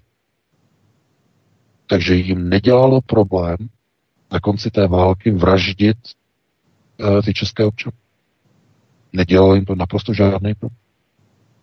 Proto gestapo tam nepovolalo německé vojáky Wehrmachtu a z nich nemůžeme dělat rozhodně žádné svatoušky.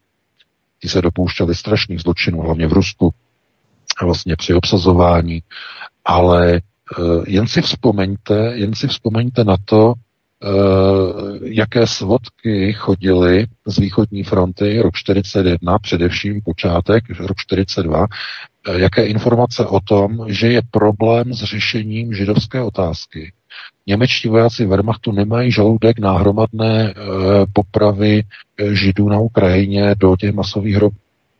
Nezvládají to, zvrací, nechtějí prostě se na to dívat a tak dále. To znamená, hledali někoho, kdo to bude dělat, eh, tyhle, ty, tyhle ty hromadné popravy a eh, nebude s tím mít problém. No a kromě kozáků SS, eh, jednotky SS se našly velice ochotné přisluhovače na Ukrajině, to byli banderovci. Ti měli radost, samozřejmě.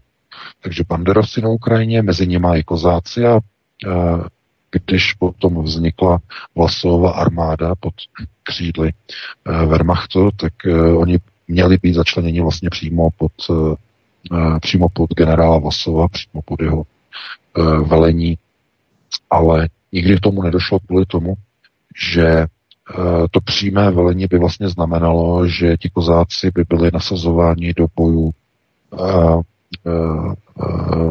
vlastně ruské spojenecké armády kdy jejich nasazení eh, bylo na území Československa v rámci vlastně onoho zabezpečování zadní linie během ostravské operace proti Rudé armádě.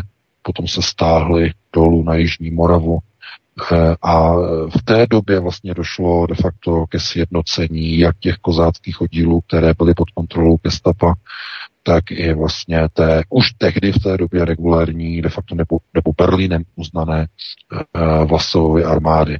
To znamená Vlasovci a uh, jejich přisluhovači a jejich uh, de facto společníci, kteří uh, vraždili na území Československa, tak uh, de facto v roce 2012 je Česká televize označí jako za gestapo a vraždící vlasovce a v roce 2019, o sedm let později, už jsou z nich ruští kozáci. Dámy a pánové. To znamená, znovu, jsme zase svědky ono samého, to znamená snaha prosazovat protiruský narrativ v České republice. Proto si nemyslete, že odstraňování pomníků maršála Koněva a jeho nahrazování naprosto skandálním pamětníkem nebo památníkem, eh, pamětní deskou eh, Vasovově armádě v Praze v Řeporích, že to je nějaká náhoda. To není náhoda. To je součást, to je zase jenom střípek do mnohem větší a komplexnější mozaiky. To znamená, to, co dělá Pavel Novotný v Řeporích, je jeden střípek mozaiky. Otevírá památníky Vlasovců.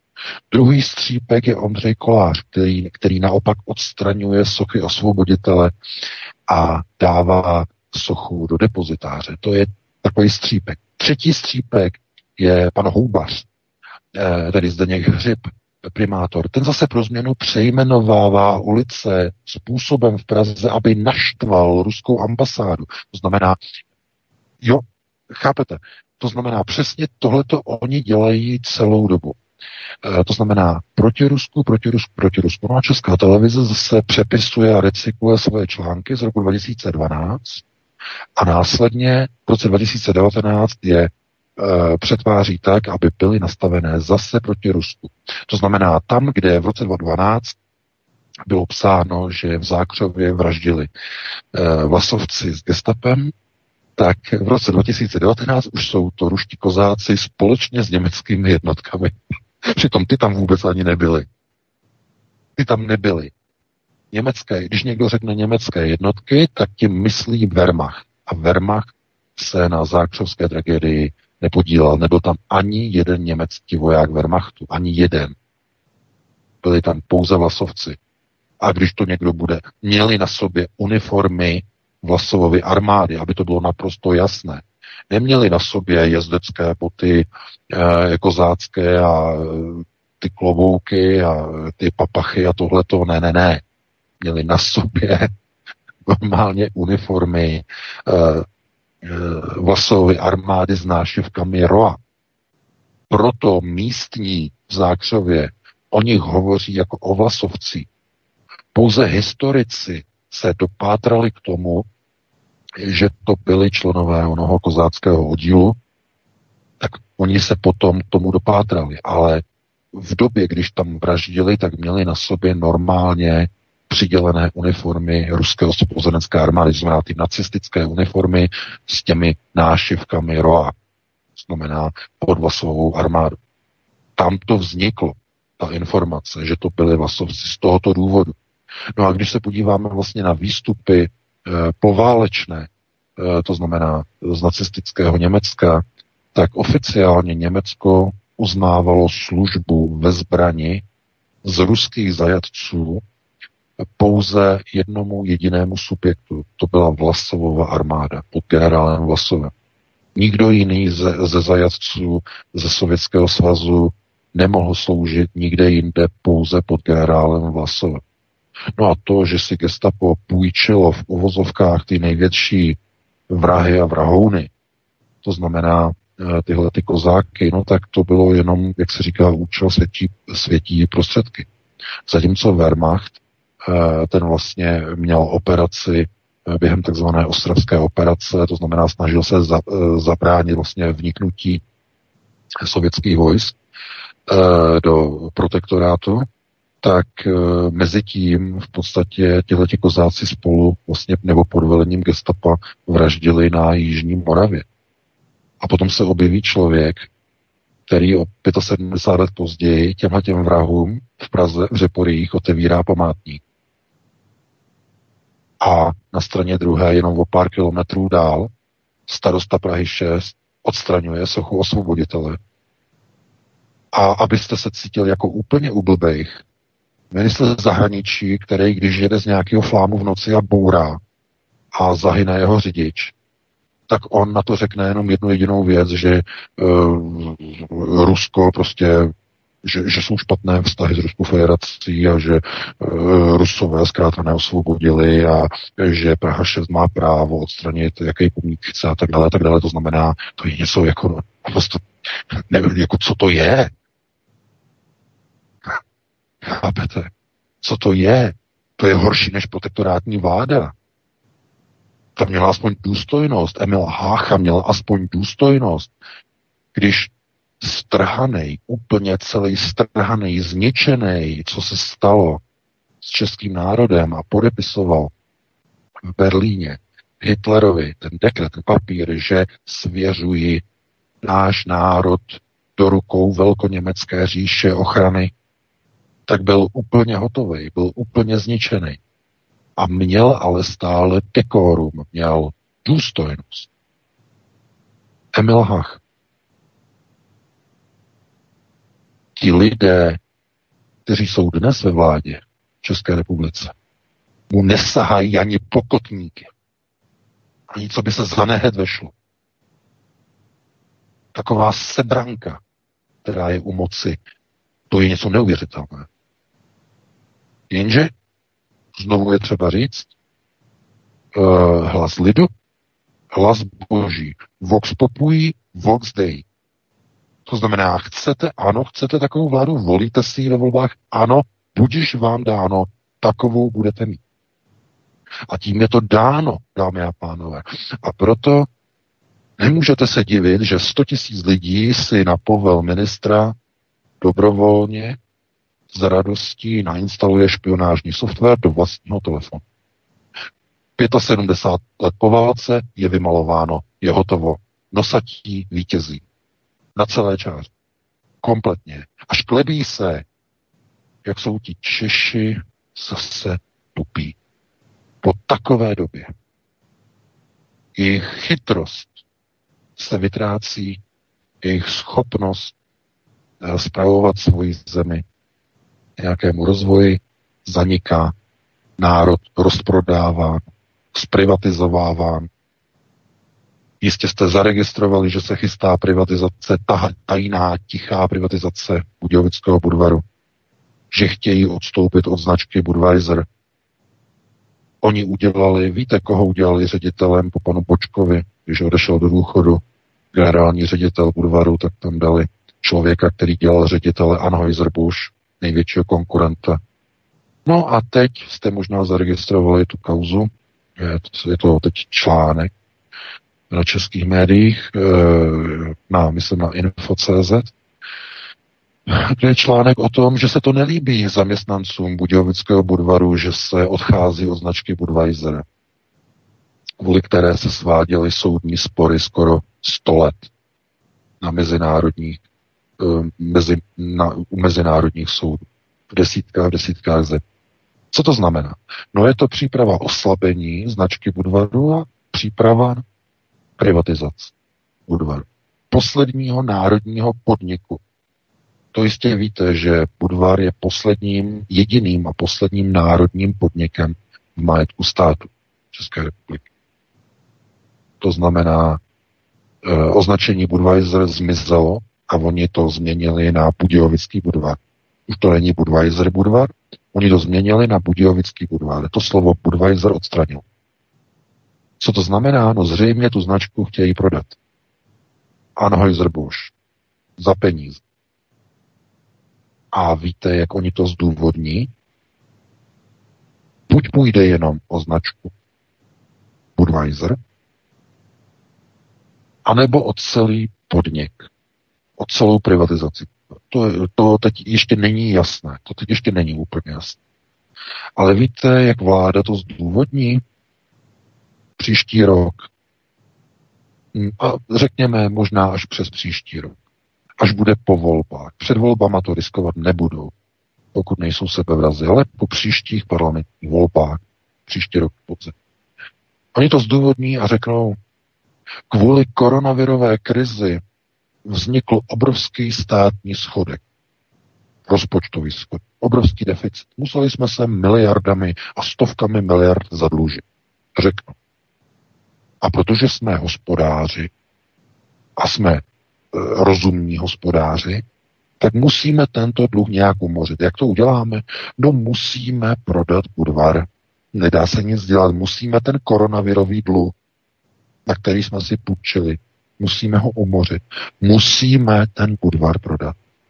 A všichni řeknou, hmm, hmm, no, to vláda dělá dobře, no, je zadluženo, musí se prodat, no, aby se snížil dluh, no, nedá se nic dělat, no, tak prodáme Budvar za 400 miliard a takzvaně to vykryjeme. Ne? Chápete? Všechno to zapadá do souvislosti. Všechno.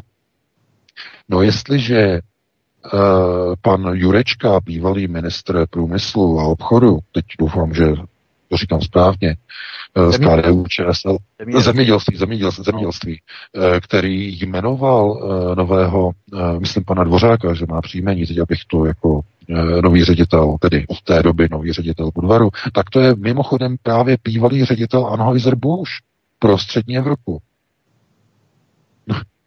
Konkurent který se soudí s českým budějovickým Budvarem tolik a tolik let. To znamená, oni udělali z ředitele Budvaru, teda oni udělali ředitelem Budvaru bývalého ředitele největšího konkurenta, se kterým se Budějovický Budvar soudil. Chápete? To je, to je, to je takový střed zájmu, ale chápete, no, lidovci, no. Chápete, no. Strana lidová. To by bylo na dlouhé povídání. Otto von Habsburg, jejich zájmy, to německý Landsmannschaft, já. to bychom tady strávili další hodinu. Tak. Je, je, je, jenom chci říct, je to problém v tom, že když eh, národ chce takovýhle průběh, takovýhle proces, tak ho bude mít. To znamená, pokud jdete k volbám a pokud volíte ty partaje, které volíte a které vidíme, že jsou voleny a zvoleny, nemůžete se divit, k čemu dochází. Takhle bych to uzavřel, takhle řekněme s takovýmto přesahem, no a dáme si nějakých 7-8 minut přestávku, Vítku, no a po přestávce se pustíme hmm. do telefonických dotazů.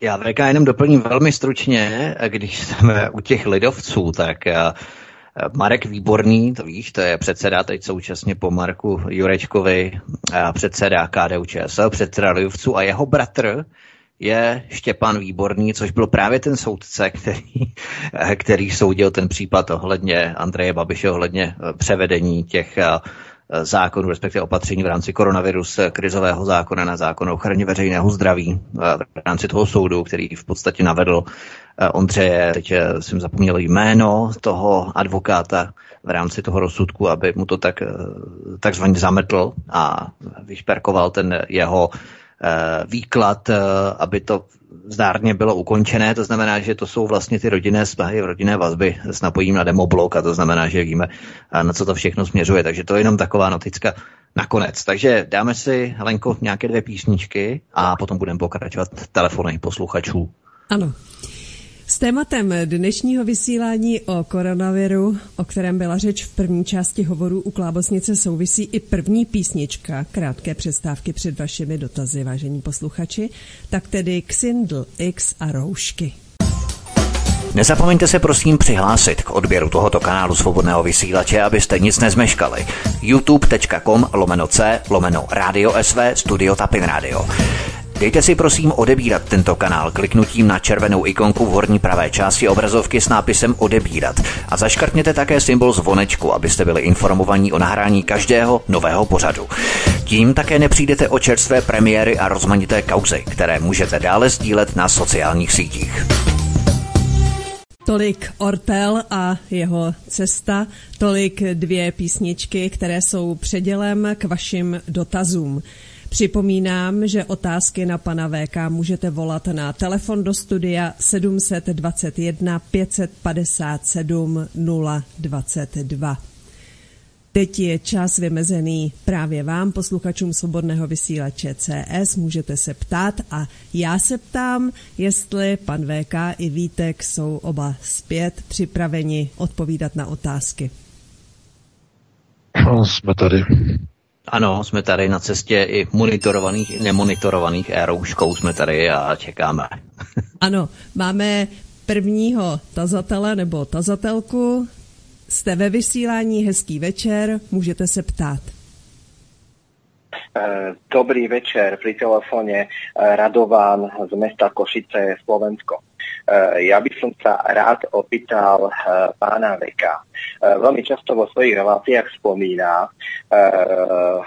sionistické procesy žizení a vybudovanie tzv. Veľkého Izraele.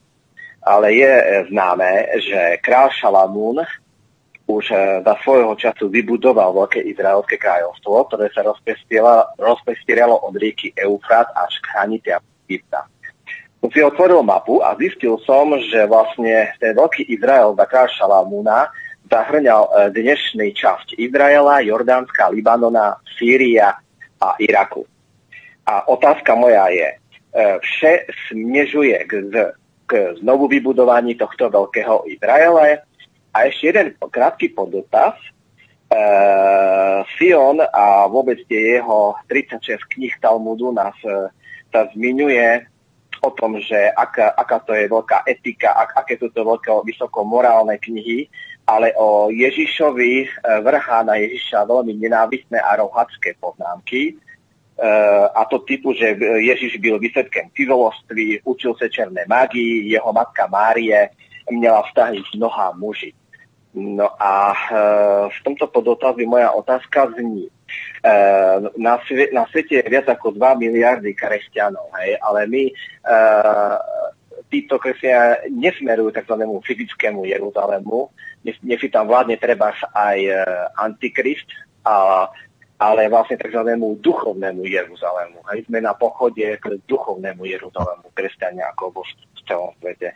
Takže s tou zostávam trošku ako premiér Babiš československý, no ale to nevadí, som z generácie Husakových detí. Tak e, děkuji a budu poslouchat. Pozdravuju ze Slovenska. Děkujeme. Tak, děkujeme, VK. Prosím, to nejvíc zkrátit, jo. To je hrozně složitý, já vím, že to je... Jo. no, já děkuji za dotaz.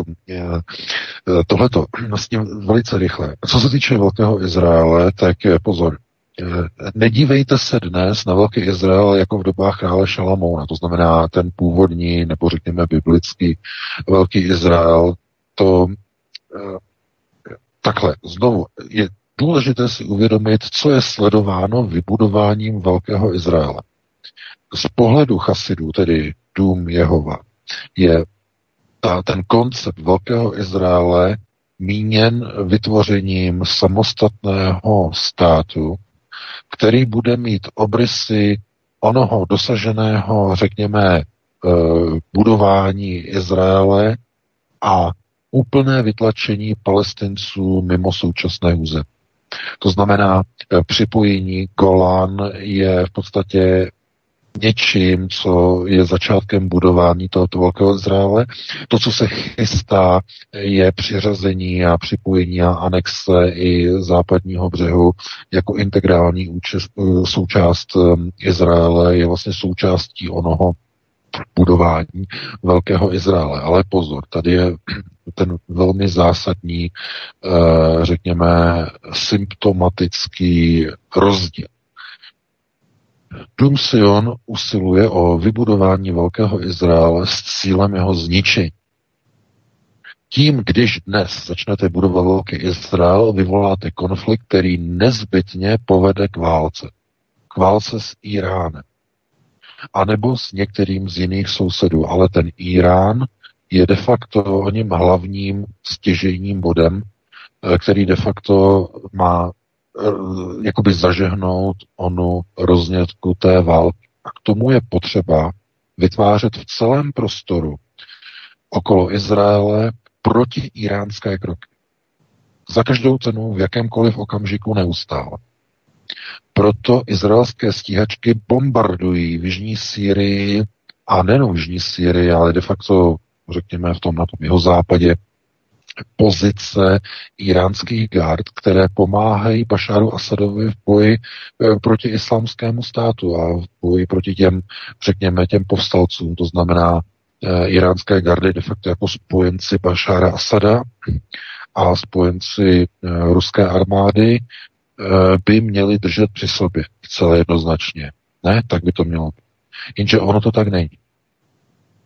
Přestože Rusko kontroluje kompletně celý vzdušný prostor nad e, Syrií, tak izraelské stíhačky jsou naprosto imunitní, jsou nedotknutelné a Rusové jim umožňují bombardovat nejen pozice iránských gard na území Sýrie, to znamená spojenec Bašára Asada, bombardovat jejich pozice, ale umožňují dokonce i bombardovat kasárny syrské armády. Při, eh, říkám přímého spojence ruské armády v Syrii.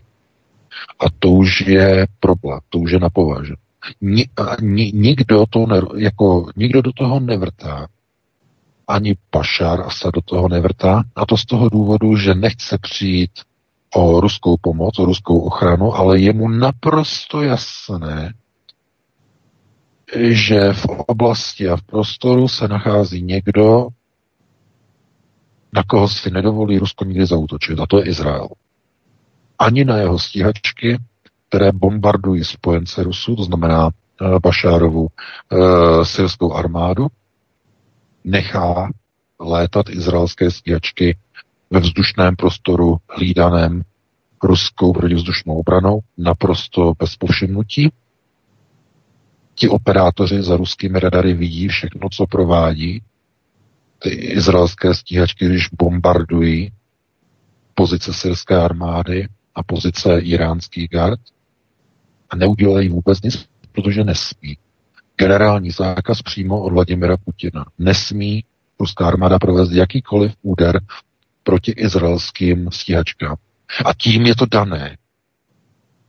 Proč?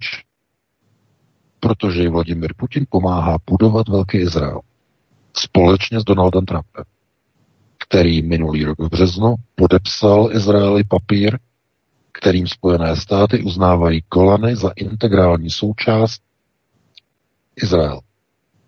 Tím je to dané. To znamená, potom vidíte, že ti lidé, jako je Lev Leviev, Moše, e, Kantor, e, to znamená všichni ti největší hlavouní chasidů, e, nebo takzvané chasické Rusy, kteří jsou nasáčkováni kolem Vladimira Putina a dohlížejí facto jako z okruhu, tak de facto plní stejnou úlohu jako chasidé, kteří jsou nasáčkováni okolo Donalda Trumpa, okolo jeho rodiny. Tam tu hlavní roli plní samozřejmě Jared Kushner, to je, řekněme, ta hlavní osoba, která tam jakoby řídí tyhle ty tlaky. A tím je to de facto dané. To znamená kontrola chasidů nad, eh, řekněme, Ruskem, nad Spojenými státy, je taková ta síla, ta zásadní síla, která neumožňovala domu Sion se k něčemu odhodlat, k něčemu silnému, ale nakonec na to přišli. Přišli na koronavirus. Koronavirus je procesem domu Sion, globalistickým procesem. Um, a je to mohutná ofenzíva. Mohutná. Před kterou ani Spojené státy, to znamená ani uh, Bílý dům a ani Kreml nemůže nic dělat. Vidíte, jsou plně paralizované. Dokonce ani ta vojenská přehlídka zítra nebude. To znamená, je to obrovský. Tak. Obrovský, je to obrovský tlak. No, co se týče uh, onoho domu Sion a těch, že někdo útočí a pomlouvá prostě Ježíše Krista. No samozřejmě, samozřejmě, to je ano, to je ten kalech, to je uh, ono, když se jasně jakoby něco vydává za něco, ale de facto jako plivete na boží svátost, to znamená pomlouvá tedy, uh, tedy onoho, uh, kdo vlastně přinesl ty hlavní zásadní principy, to znamená Ježíše Krista. No ano, samozřejmě, protože kabala. Tumsion, kabala. To je, to je jedno a to tež. To je důležité. Pozor, eh, dávat dohromady eh, eh, znovu dávat dohromady, řekněme, principy domu Sion a jejich řízení, to by bylo na dlouhou diskuzi, na to nemáme čas. Každopádně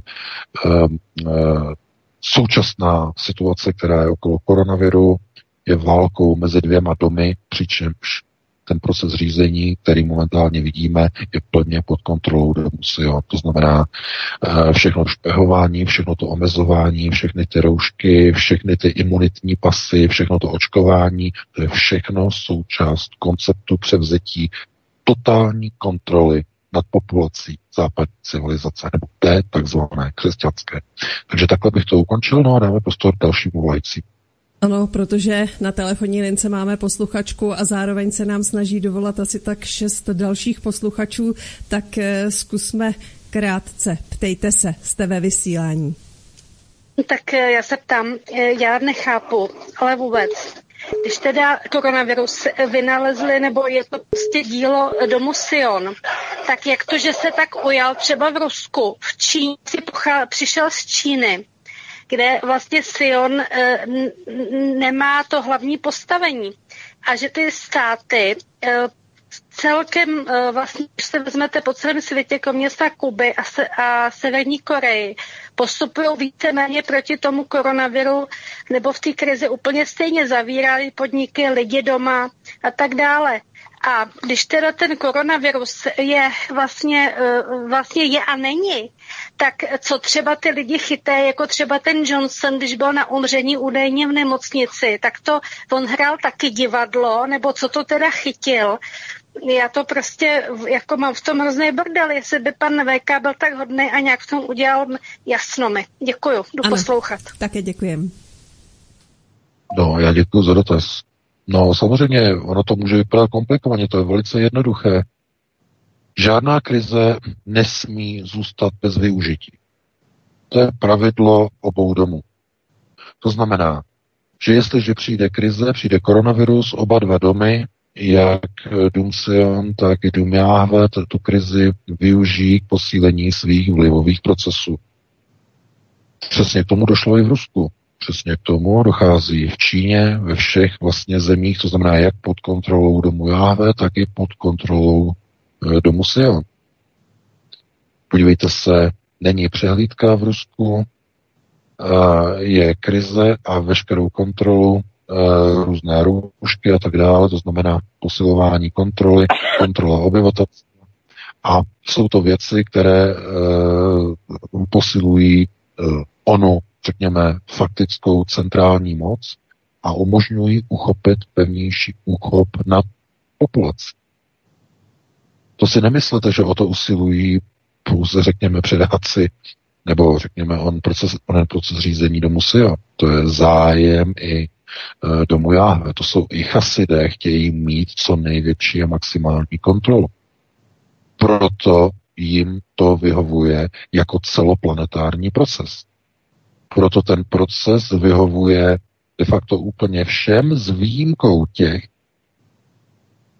kteří nejsou konceptuálně gramotní, respektive nejsou zasvěci.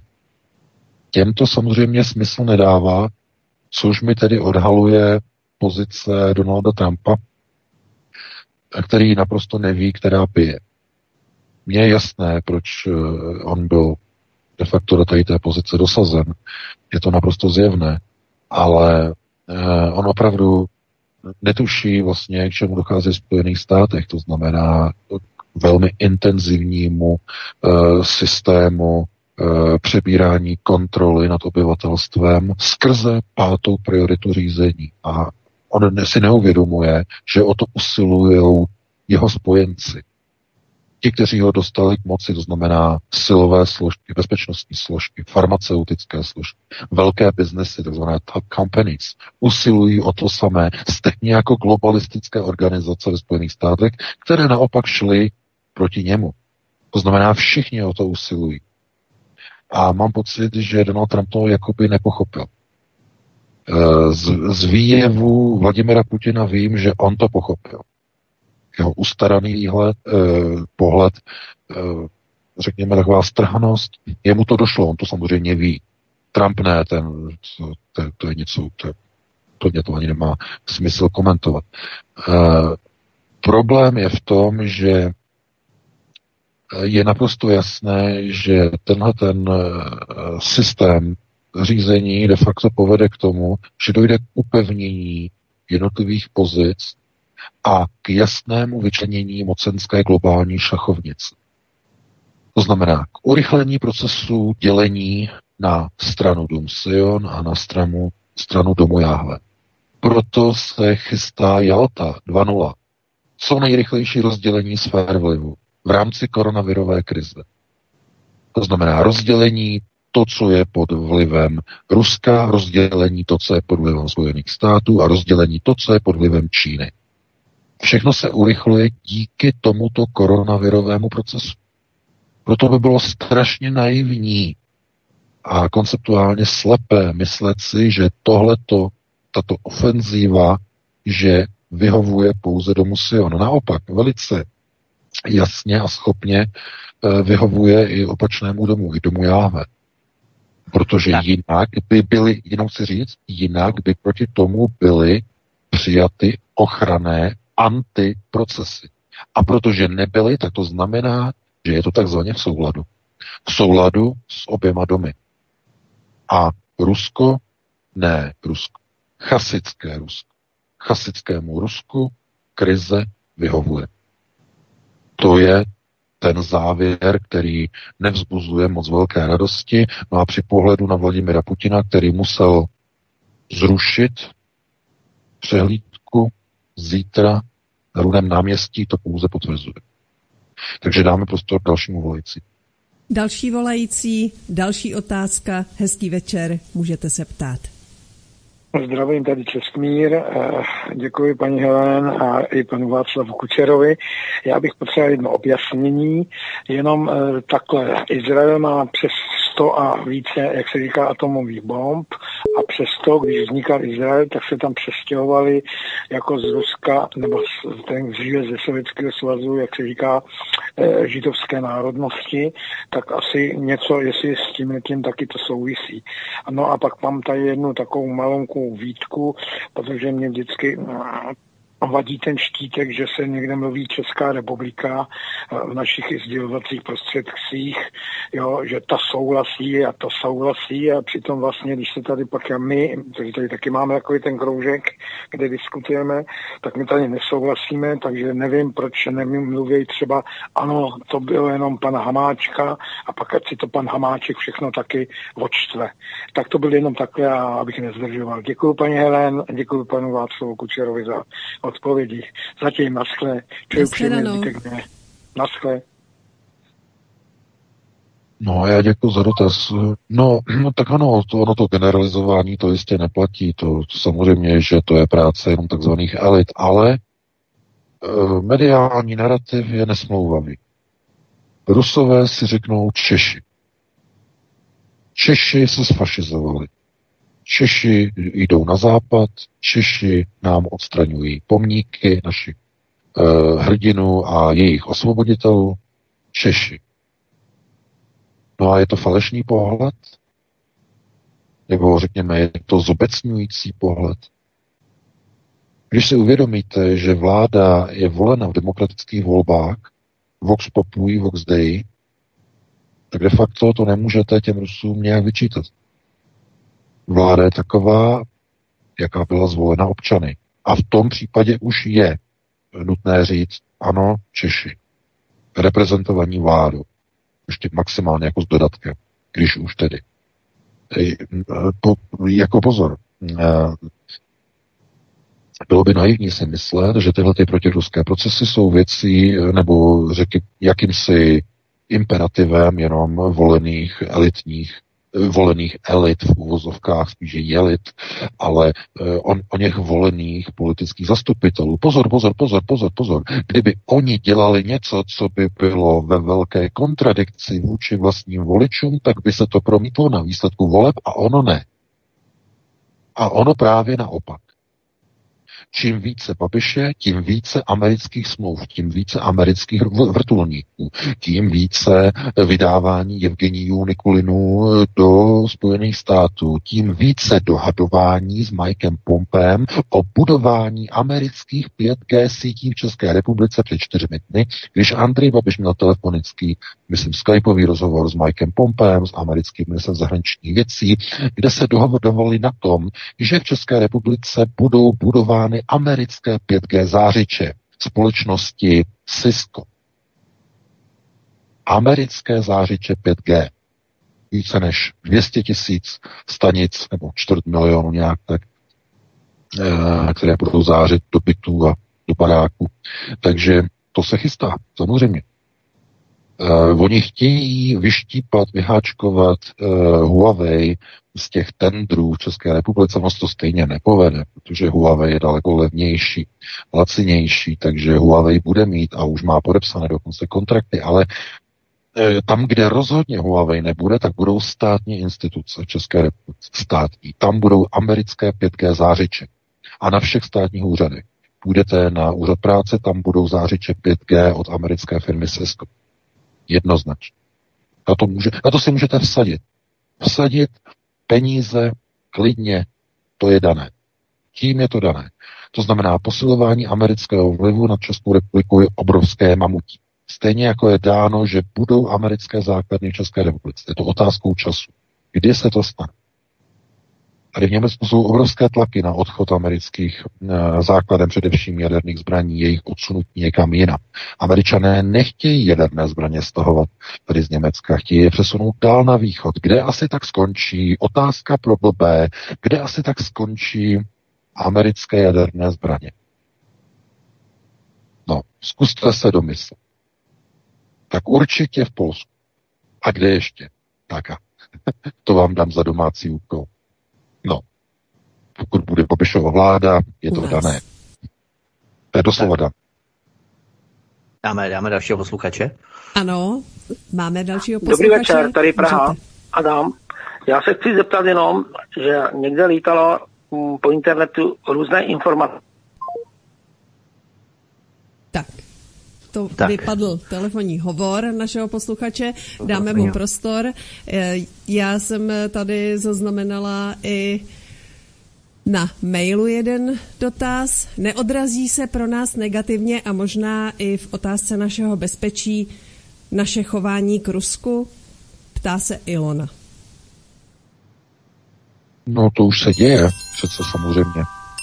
Všechny tady ty procesy protiruské se, se odrážejí na zhoršování bezpečnostní situace a postavení České republiky v bezpečnostním rámci střední Evropy celé jednoznačně. Tak to bylo jenom tak krátce uh-huh. zodpovězeno a vy se můžete ptát, jste na telefonní lince. Můžu? Ano. No, dobrý večer. Já bych měl jenom takové do, doplnění nebo upřesnění, když pan VK vzpomínal na ty kozáky, původně kumány, tak oni přišli s křižovými výpravami Zikmundovými a ten Václav říkal, že druhý, tak to byl Václav čtvrtý, to byl bratr, nevlastní bratr Zikmunda. No a prostě tam začínala do, doba husická, no, tak jako, bylo to v té době, jo, bylo, to 15. století. Eh, Václav čtvrtý byl po smrti a jeho nevlastní bratr, protože otec obou byl Karel čtvrtý a e, měl čtyři manželky, tak s tou poslední, myslím, měl toho Zikmunda s první nebo druhou měl Václava. Tak e, ti kumáni prostě přišli s tím Zikmundem a Jirácek o tom píše jako ve svých románech. Byli strašně krutí, no, dělali, dělali hrozný zvěrstva, no, takže jim to zůstalo i do toho 20. století. Jo, to, to jsem chtěl říct na upřesnění, že Václav IV. teda, jo. A ještě prosím vás, eh, tak ještě taková drobnost, že pan Jurečka je teďka předseda lidovců. Eh, pan Výborný se toho vzdal, protože z rodinných důvodů mu zemřela manželka nedávno, má asi čtyři děti, nebo jo, takže ano. To, to je pro přesnost jenom, jo? Díky. My také děkujeme. Budu poslouchat. No, já děkuji, jak říkám, já děkuji za upozornění, tohleto já zase nejsem tak zběhlej tady v těch historických souvislostech úplně dozadu, takže eh, a s tím Jurečkou to je zajímavé, já jsem nevěděl, že je předsedou KDU ČSL, to je novinka, to je novinka, takže povýšil. Jo, jo, jo, je, ano, je, má skutečně pravdu, byl to Marek Výborný a teď je to pan Jurečka, který byl uh, zvolený právě, tak je to pravda. Jasně, jasně. Dobře, dobře. Máme dalšího volajícího, prosím, můžete se ptát. Eh, dobrý den, pane VK. Globalčík šíleně tlačí plyn na plyn eh, ohledně nasolování prvku NVO. Říkal jste, že to souvisí s dědním vládnou klemat. klamat. Já jsem se vás chtěl zeptat, co se tam mohlo v té jiné dimenzi odehrát? Co, komu to, co k tomu to vedlo? Děkuji, budu poslouchat. Také děkujeme, naslyšenou. No a děkuji za dotaz. Víte, říkal, abych nebyl dlouhý, no. to, je na, to je na dlouhé povídání, tohleto tak jenom uh, velice krátce. Uh, znovu, okultní procesy řízení, já jsem několikrát prostě říkal, tohle to není pořád na uh, tyhle ty věci z toho důvodu, že by to bylo příliš vysoké povídání o jaderných reaktorech na hlavu mravenců na tom mraveništi, jak jsem mluvil minulý týden v pátek, uh, aby tohle to bylo pochopitelno, nebo aby to bylo pobráno posluchači, tak by museli mít načtené uh, ty knihy, o kterých já pořád mluvím, pořád dokola a museli by se zabývat o věci, které se týkají tzv. okultních procesů řízení, na které tady opravdu nemáme čas. Já jsem něco otevřel, něco jsem naznačil eh, v těch svých článcích, eh, něco je, nebo něco jsme už tady probírali v minulosti a já si myslím, že eh, to důležité vlastně teď v této chvíli je především to, jak lidé dokážou vnímat ty otevřené, nebo někdo by to říkal, ty transparentní procesy řízení, které se odehrávají přímo před očima lidí, kteří bohužel mají oči k tomu, aby neviděli, uši, aby neslyšeli a ústa k tomu, aby se nikdy neozvali za svá práva. To je prokletí lidí, kteří ztratili už úplně všechno. To je vidět naprosto všude. A to, k čemu došlo na bráně Klama, eh, s tím má hodně co společného. Eh, když vidíte, jak vlastně židé u zdinářku tedy klaní, klaní nebo skládají hlavu, hlavu a čelo na tu, na tu zeď a strkají vlastně ty papírky s těmi přáními a prozbami do těch mezer mezi těmi kameny, tak vlastně na str- straně druhé e, jsou de facto určité procesy a určité reakce, e, kdy v rámci onoho velmi těžko a složitě pochopitelného procesu, který má hodně blízko ke kvantovým procesu, kvantovým událostem, se ta přání začínají plnit v rámci onoho kvantového pole celého vesmíru, mohli bychom říkat v onom unitárním prostoru. A to je právě, aby jsme o tomto mohli otevřeně hovořit, eh, aby tomu všichni pochopili, nebo aby tomu rozuměli, museli by mít všichni posluchači načtené ty velké knihy. To znamená způsoby eh, hmoty, popisy hmoty, interakce s hmotou, jakým způsobem fungují některé fyzikální a non-fyzikální principy eh, kvantového pole a tak dále. Eh, jenom nejbližší příměr je k tomu, nebo já už jsem o tom několikrát hovořil v minulosti, eh, kdy nejbližší příměr k tomu, co se vlastně odehrává v tomto prostoru unitárního pole, je situace, když máte něco, co připadá nebo co vám působí ve vašem pocitu jako živý sen v noci, když spíte, a takzvaně je to sen, který je živý, to znamená, máte pocit, že nespíte, je úplně živý, eh, ale víte, že spíte. Eh, v tomhle okamžiku eh, se nacházíte v prostoru, který de facto odpovídá unitárnímu prostoru. To znamená, jste v unitáru, jste v tom prostoru, kde není bezpečné pobývat, jestliže máte vyšší e, procesy řízení, nebo jste součástí a máte otevřené některé mozkové filtry. To znamená, ta situace je detekovatelná, identifikovatelná v onom živém snu nebo v lucidním snění v tom smyslu, že vy si dokážete otestovat, že prostor není reálný, to znamená, realita to není, tím, že si vygenerujete nějaký předmět silou myšlenky, si vygenerujete předmět. To znamená, podíváte se na zápěstí, zamyslíte si, že chcete mít na zápěstí hodinky, oni se vám objeví, máte tam, podíváte se na hodiny na čas, vidíte tam nějaké číslo, odvrátíte zrak, odvrátíte hodinky, znovu se podíváte na číslo a je tam úplně jiný údaj, který je nesmyslný. Odvrátíte, znovu se podíváte a znovu je tam jiný údaj. Při každém pohledu a odvrácení pohledu je na hodinkách, na zápěstí a je úplně jedno, jestli se jedná o e, analogové, ručičkové hodinky nebo o digitální, to je jedno. Po každé uvidíte jiný čas, jiný časový údaj. Pokud při testu tohleto vidíte, tak znamená, že nejste vzhůru nejste takzvaně při vědomí, ale jste v unitárním prostoru.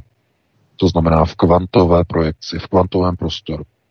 Při pohledu a vržení informace nebo pohledu na údaj, jakýkoliv údaj, je údaj náhodně zcela jiný.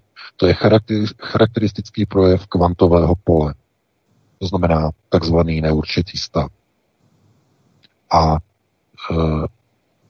Tohle je de facto základ unitárního vesmíru. Jakékoliv zlo, které si představíte, jakékoliv zlo, které napíšete na papírek a vsunete mezi kameny na bránu klamat, se zrealizují za bránu klamat. Když někdo zasune něco velmi zlého, uzdinářku, do brány klamat, to zlo se zrealizuje v unitáru. A pokud, řekněme, to, co bylo zrealizováno, se dostane do našeho světa skrze tzv. mahrály, tedy to jsou de facto prostory, skrze které prostupují tyto objekty a entity do našeho světa, no tak potom si dovedete představit, co se asi děje. No a abychom se o tady to mohli bavit, tak tomu je potřeba mít načtené ty knihy. No a to je tak všechno více už o tom asi nebudeme povídat. Musíme dát prostor dalšímu volajícímu, takže pokud máme někoho, tak máme. se do něho pustí. Příjemný večer, máte slovo, můžete se ptát.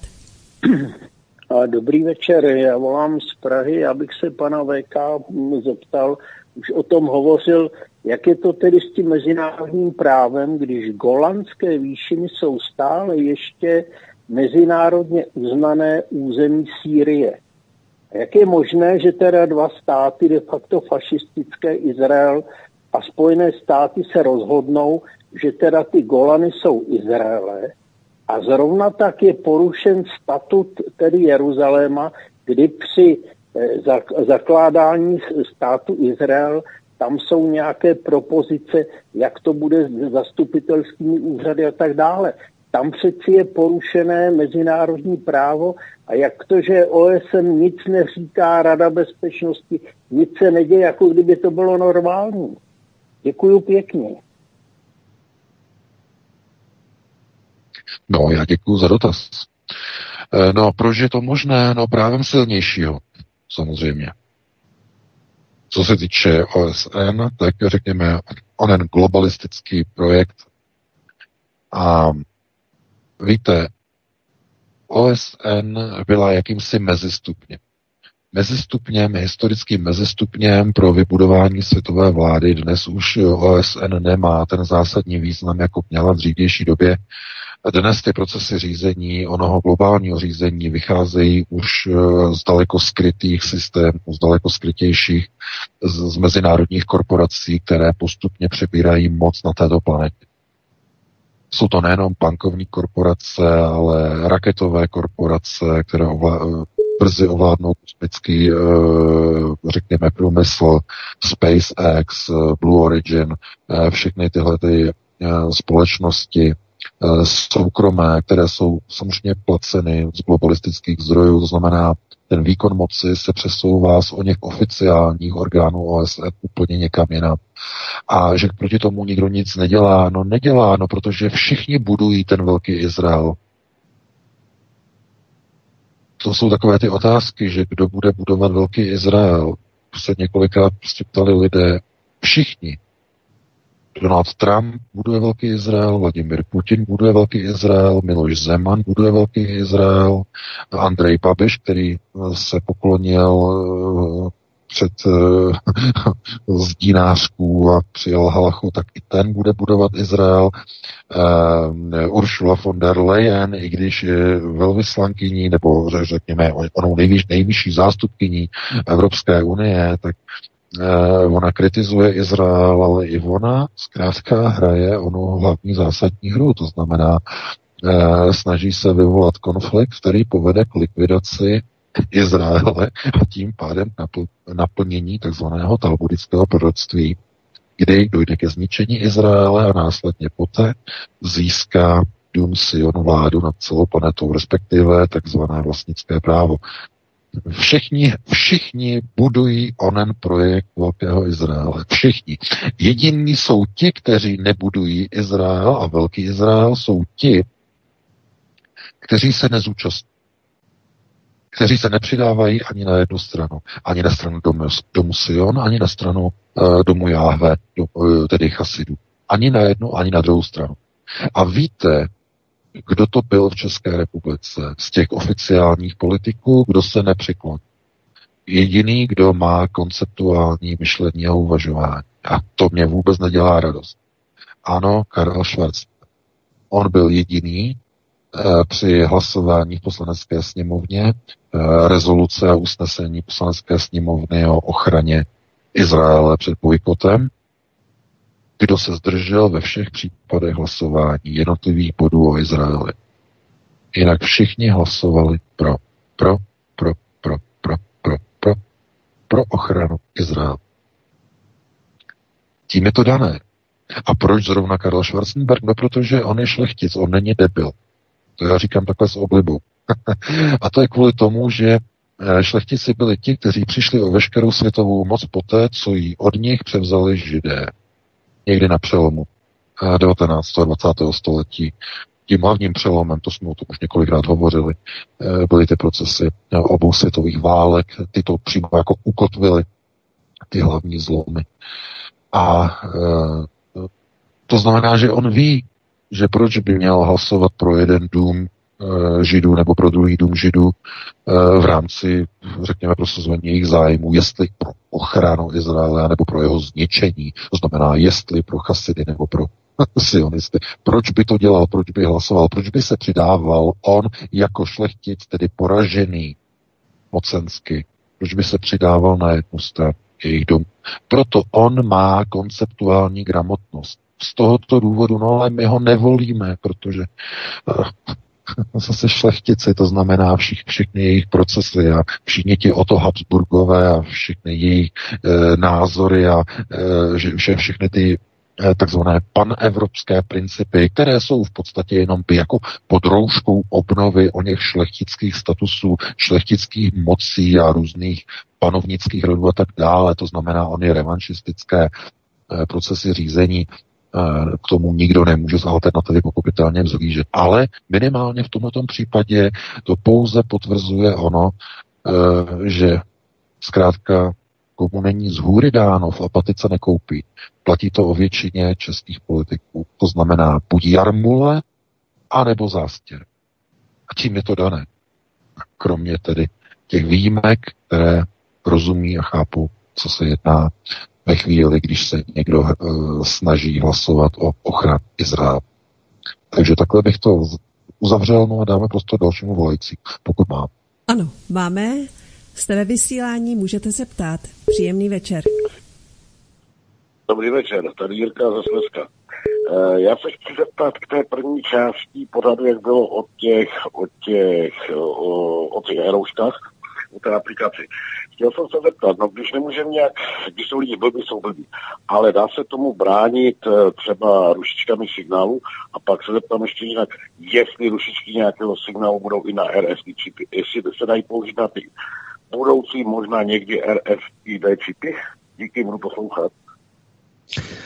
Děkujeme a my poprosíme zároveň další posluchači, abyste nám prosím nevolali. Už máme 56 uh, eh, za 4 minuty 10, takže to tak akorát stíhám, abychom stihli včas předat uh, dalšímu studiu. Tak prosím, už nám další telefony nevolejte. My vám děkujeme, že jste nám volali. Uh, děkujeme, že jste doma. a VK povídej. Eh, no, tak eh, rušení té aplikace, eh, to je nejjednodušší, úplně snadné, že si ji vůbec nebudete instalovat. Minimálně, jo. To je to nejjednodušší, co můžete udělat. Oni, když budou chtít, tak vás stejně budou špehovat přes jiné, přes mobilní operátory a tak dále a tak dále.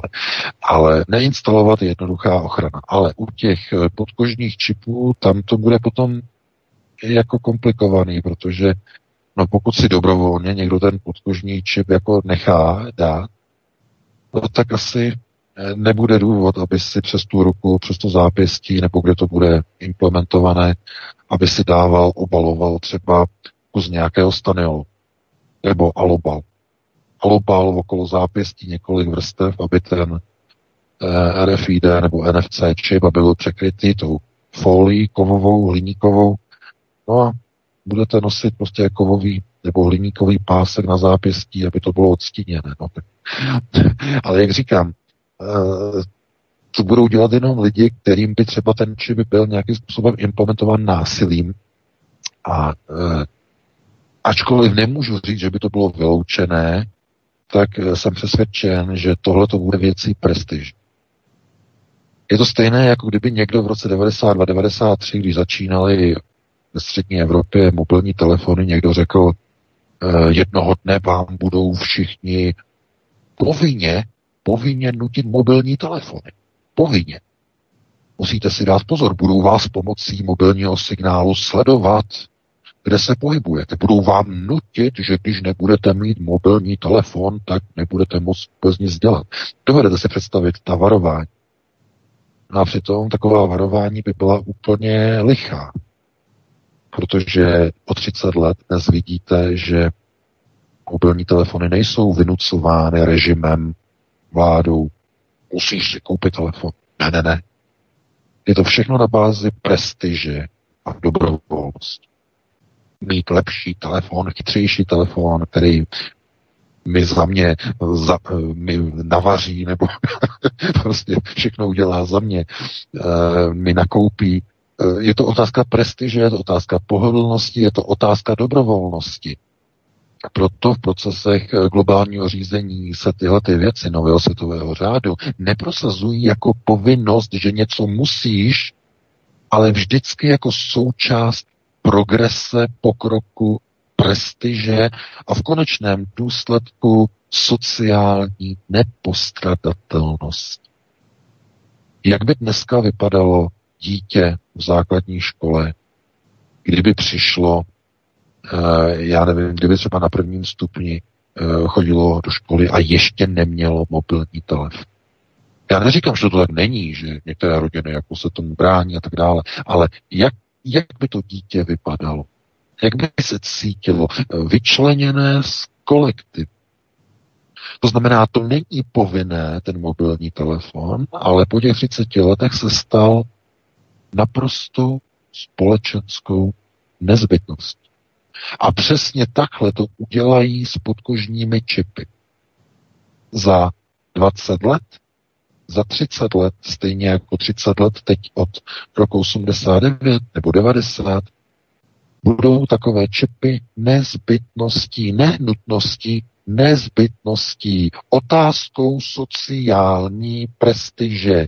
Malé děti s NFC RFID čipem pod eh, kůži, které půjdou ve škole a budou si otvírat dveře, kde bude 5G čip a 5G zámek s elektrickým motorem, tam nebude žádná klika, přiloží ruku eh, v blízkosti a dveře se otevřou.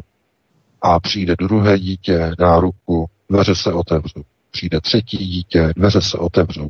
A teď tam přijde nějaké dítě, které ten čip mít nebude a bude muset zvodnit na školníka, pane školník, otevřete mi dveře. A děti se budou smát, je, je, ty se zastalej, tady to, ty nemáš čip, odkud seš, odkud jsi přišel. Dítě se bude cítit špatně, bude na sebe vraždu a půjde za mámou a tátou. Mámo, táto, já chci čip. A myslíte si, že je to přitažené za vlasy? Já si nemyslím. Je to otázkou sociální prestiže. Nic víc. Takže já bych takhle ukončil eh, naše dnešní povídání. Doufám, že dneska se vám to aspoň trošku líbilo, že jsme nebyli zase až příliš negativní, že to je velice těžké nechat to v pozitivní rovině. To se nám nedaří. Já doufám, že tedy něco si odnesete, no, že jsme vás nenudili a uslyšíme se pán Bůh tak i za týden v pátek opět po 19. hodině opět přineseme nová a aktuální témata. Já se tedy loučím s tebou Vítku, s tebou Helenko, eh, se všemi naše čtenáři a posluchači a pro tu chvíli vám přeji krásnou dobrou noc. Já taky. se připojuju, louč, taky se s vámi loučím, já jenom k těm školám VK za 20 let možná školy ani nebudou, školáci budou maximálně v pátek chodit na Fridays for Future a zbytek, eh, zbytek dní se budou učit u Kovyho třeba. tak možná to takhle dopadne, ale je, uvidíme, nebo se budou učit doma třeba, eh, budou sedět doma a budou dělat úkoly. Bez matematiky samozřejmě. Tak, to by bylo všechno. Já se loučím taky s tebou VK, s tebou Helenko, se všemi posluchači. Děkujeme, že s námi jste, že nás sdílíte a budeme se uh, těšit na příští pátek. A my samozřejmě svobodné vysílači jsme tu 24 hodin denně, takže zůstaňte s námi, poslouchejte nás, šiřte nás, my vám to moc děkujeme a mějte se krásně. Díky. Já se taky loučím, loučím se s oběma a jen za posluchače, jehož hovor vypadl, mám prý položit otázku, na kterou klidně může pan VK odpovědět příští pátek. On se totiž ptá, zda severokorejský vůdce Kim Jong-un má být opravdu odstraněn a nastoupit na jeho místo má dvojník. Ale Odpověď té se dočká příští pátek, protože pan VK je tu pro vás každý pátek. Mějte se hezky a naslyšenou. Prosíme, pomožte nám s propagací kanálu Studia Tapin Rádio Svobodného vysílače CS.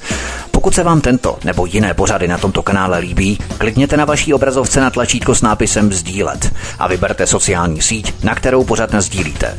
Jde o pouhých pár desítek sekund vašeho času. Děkujeme.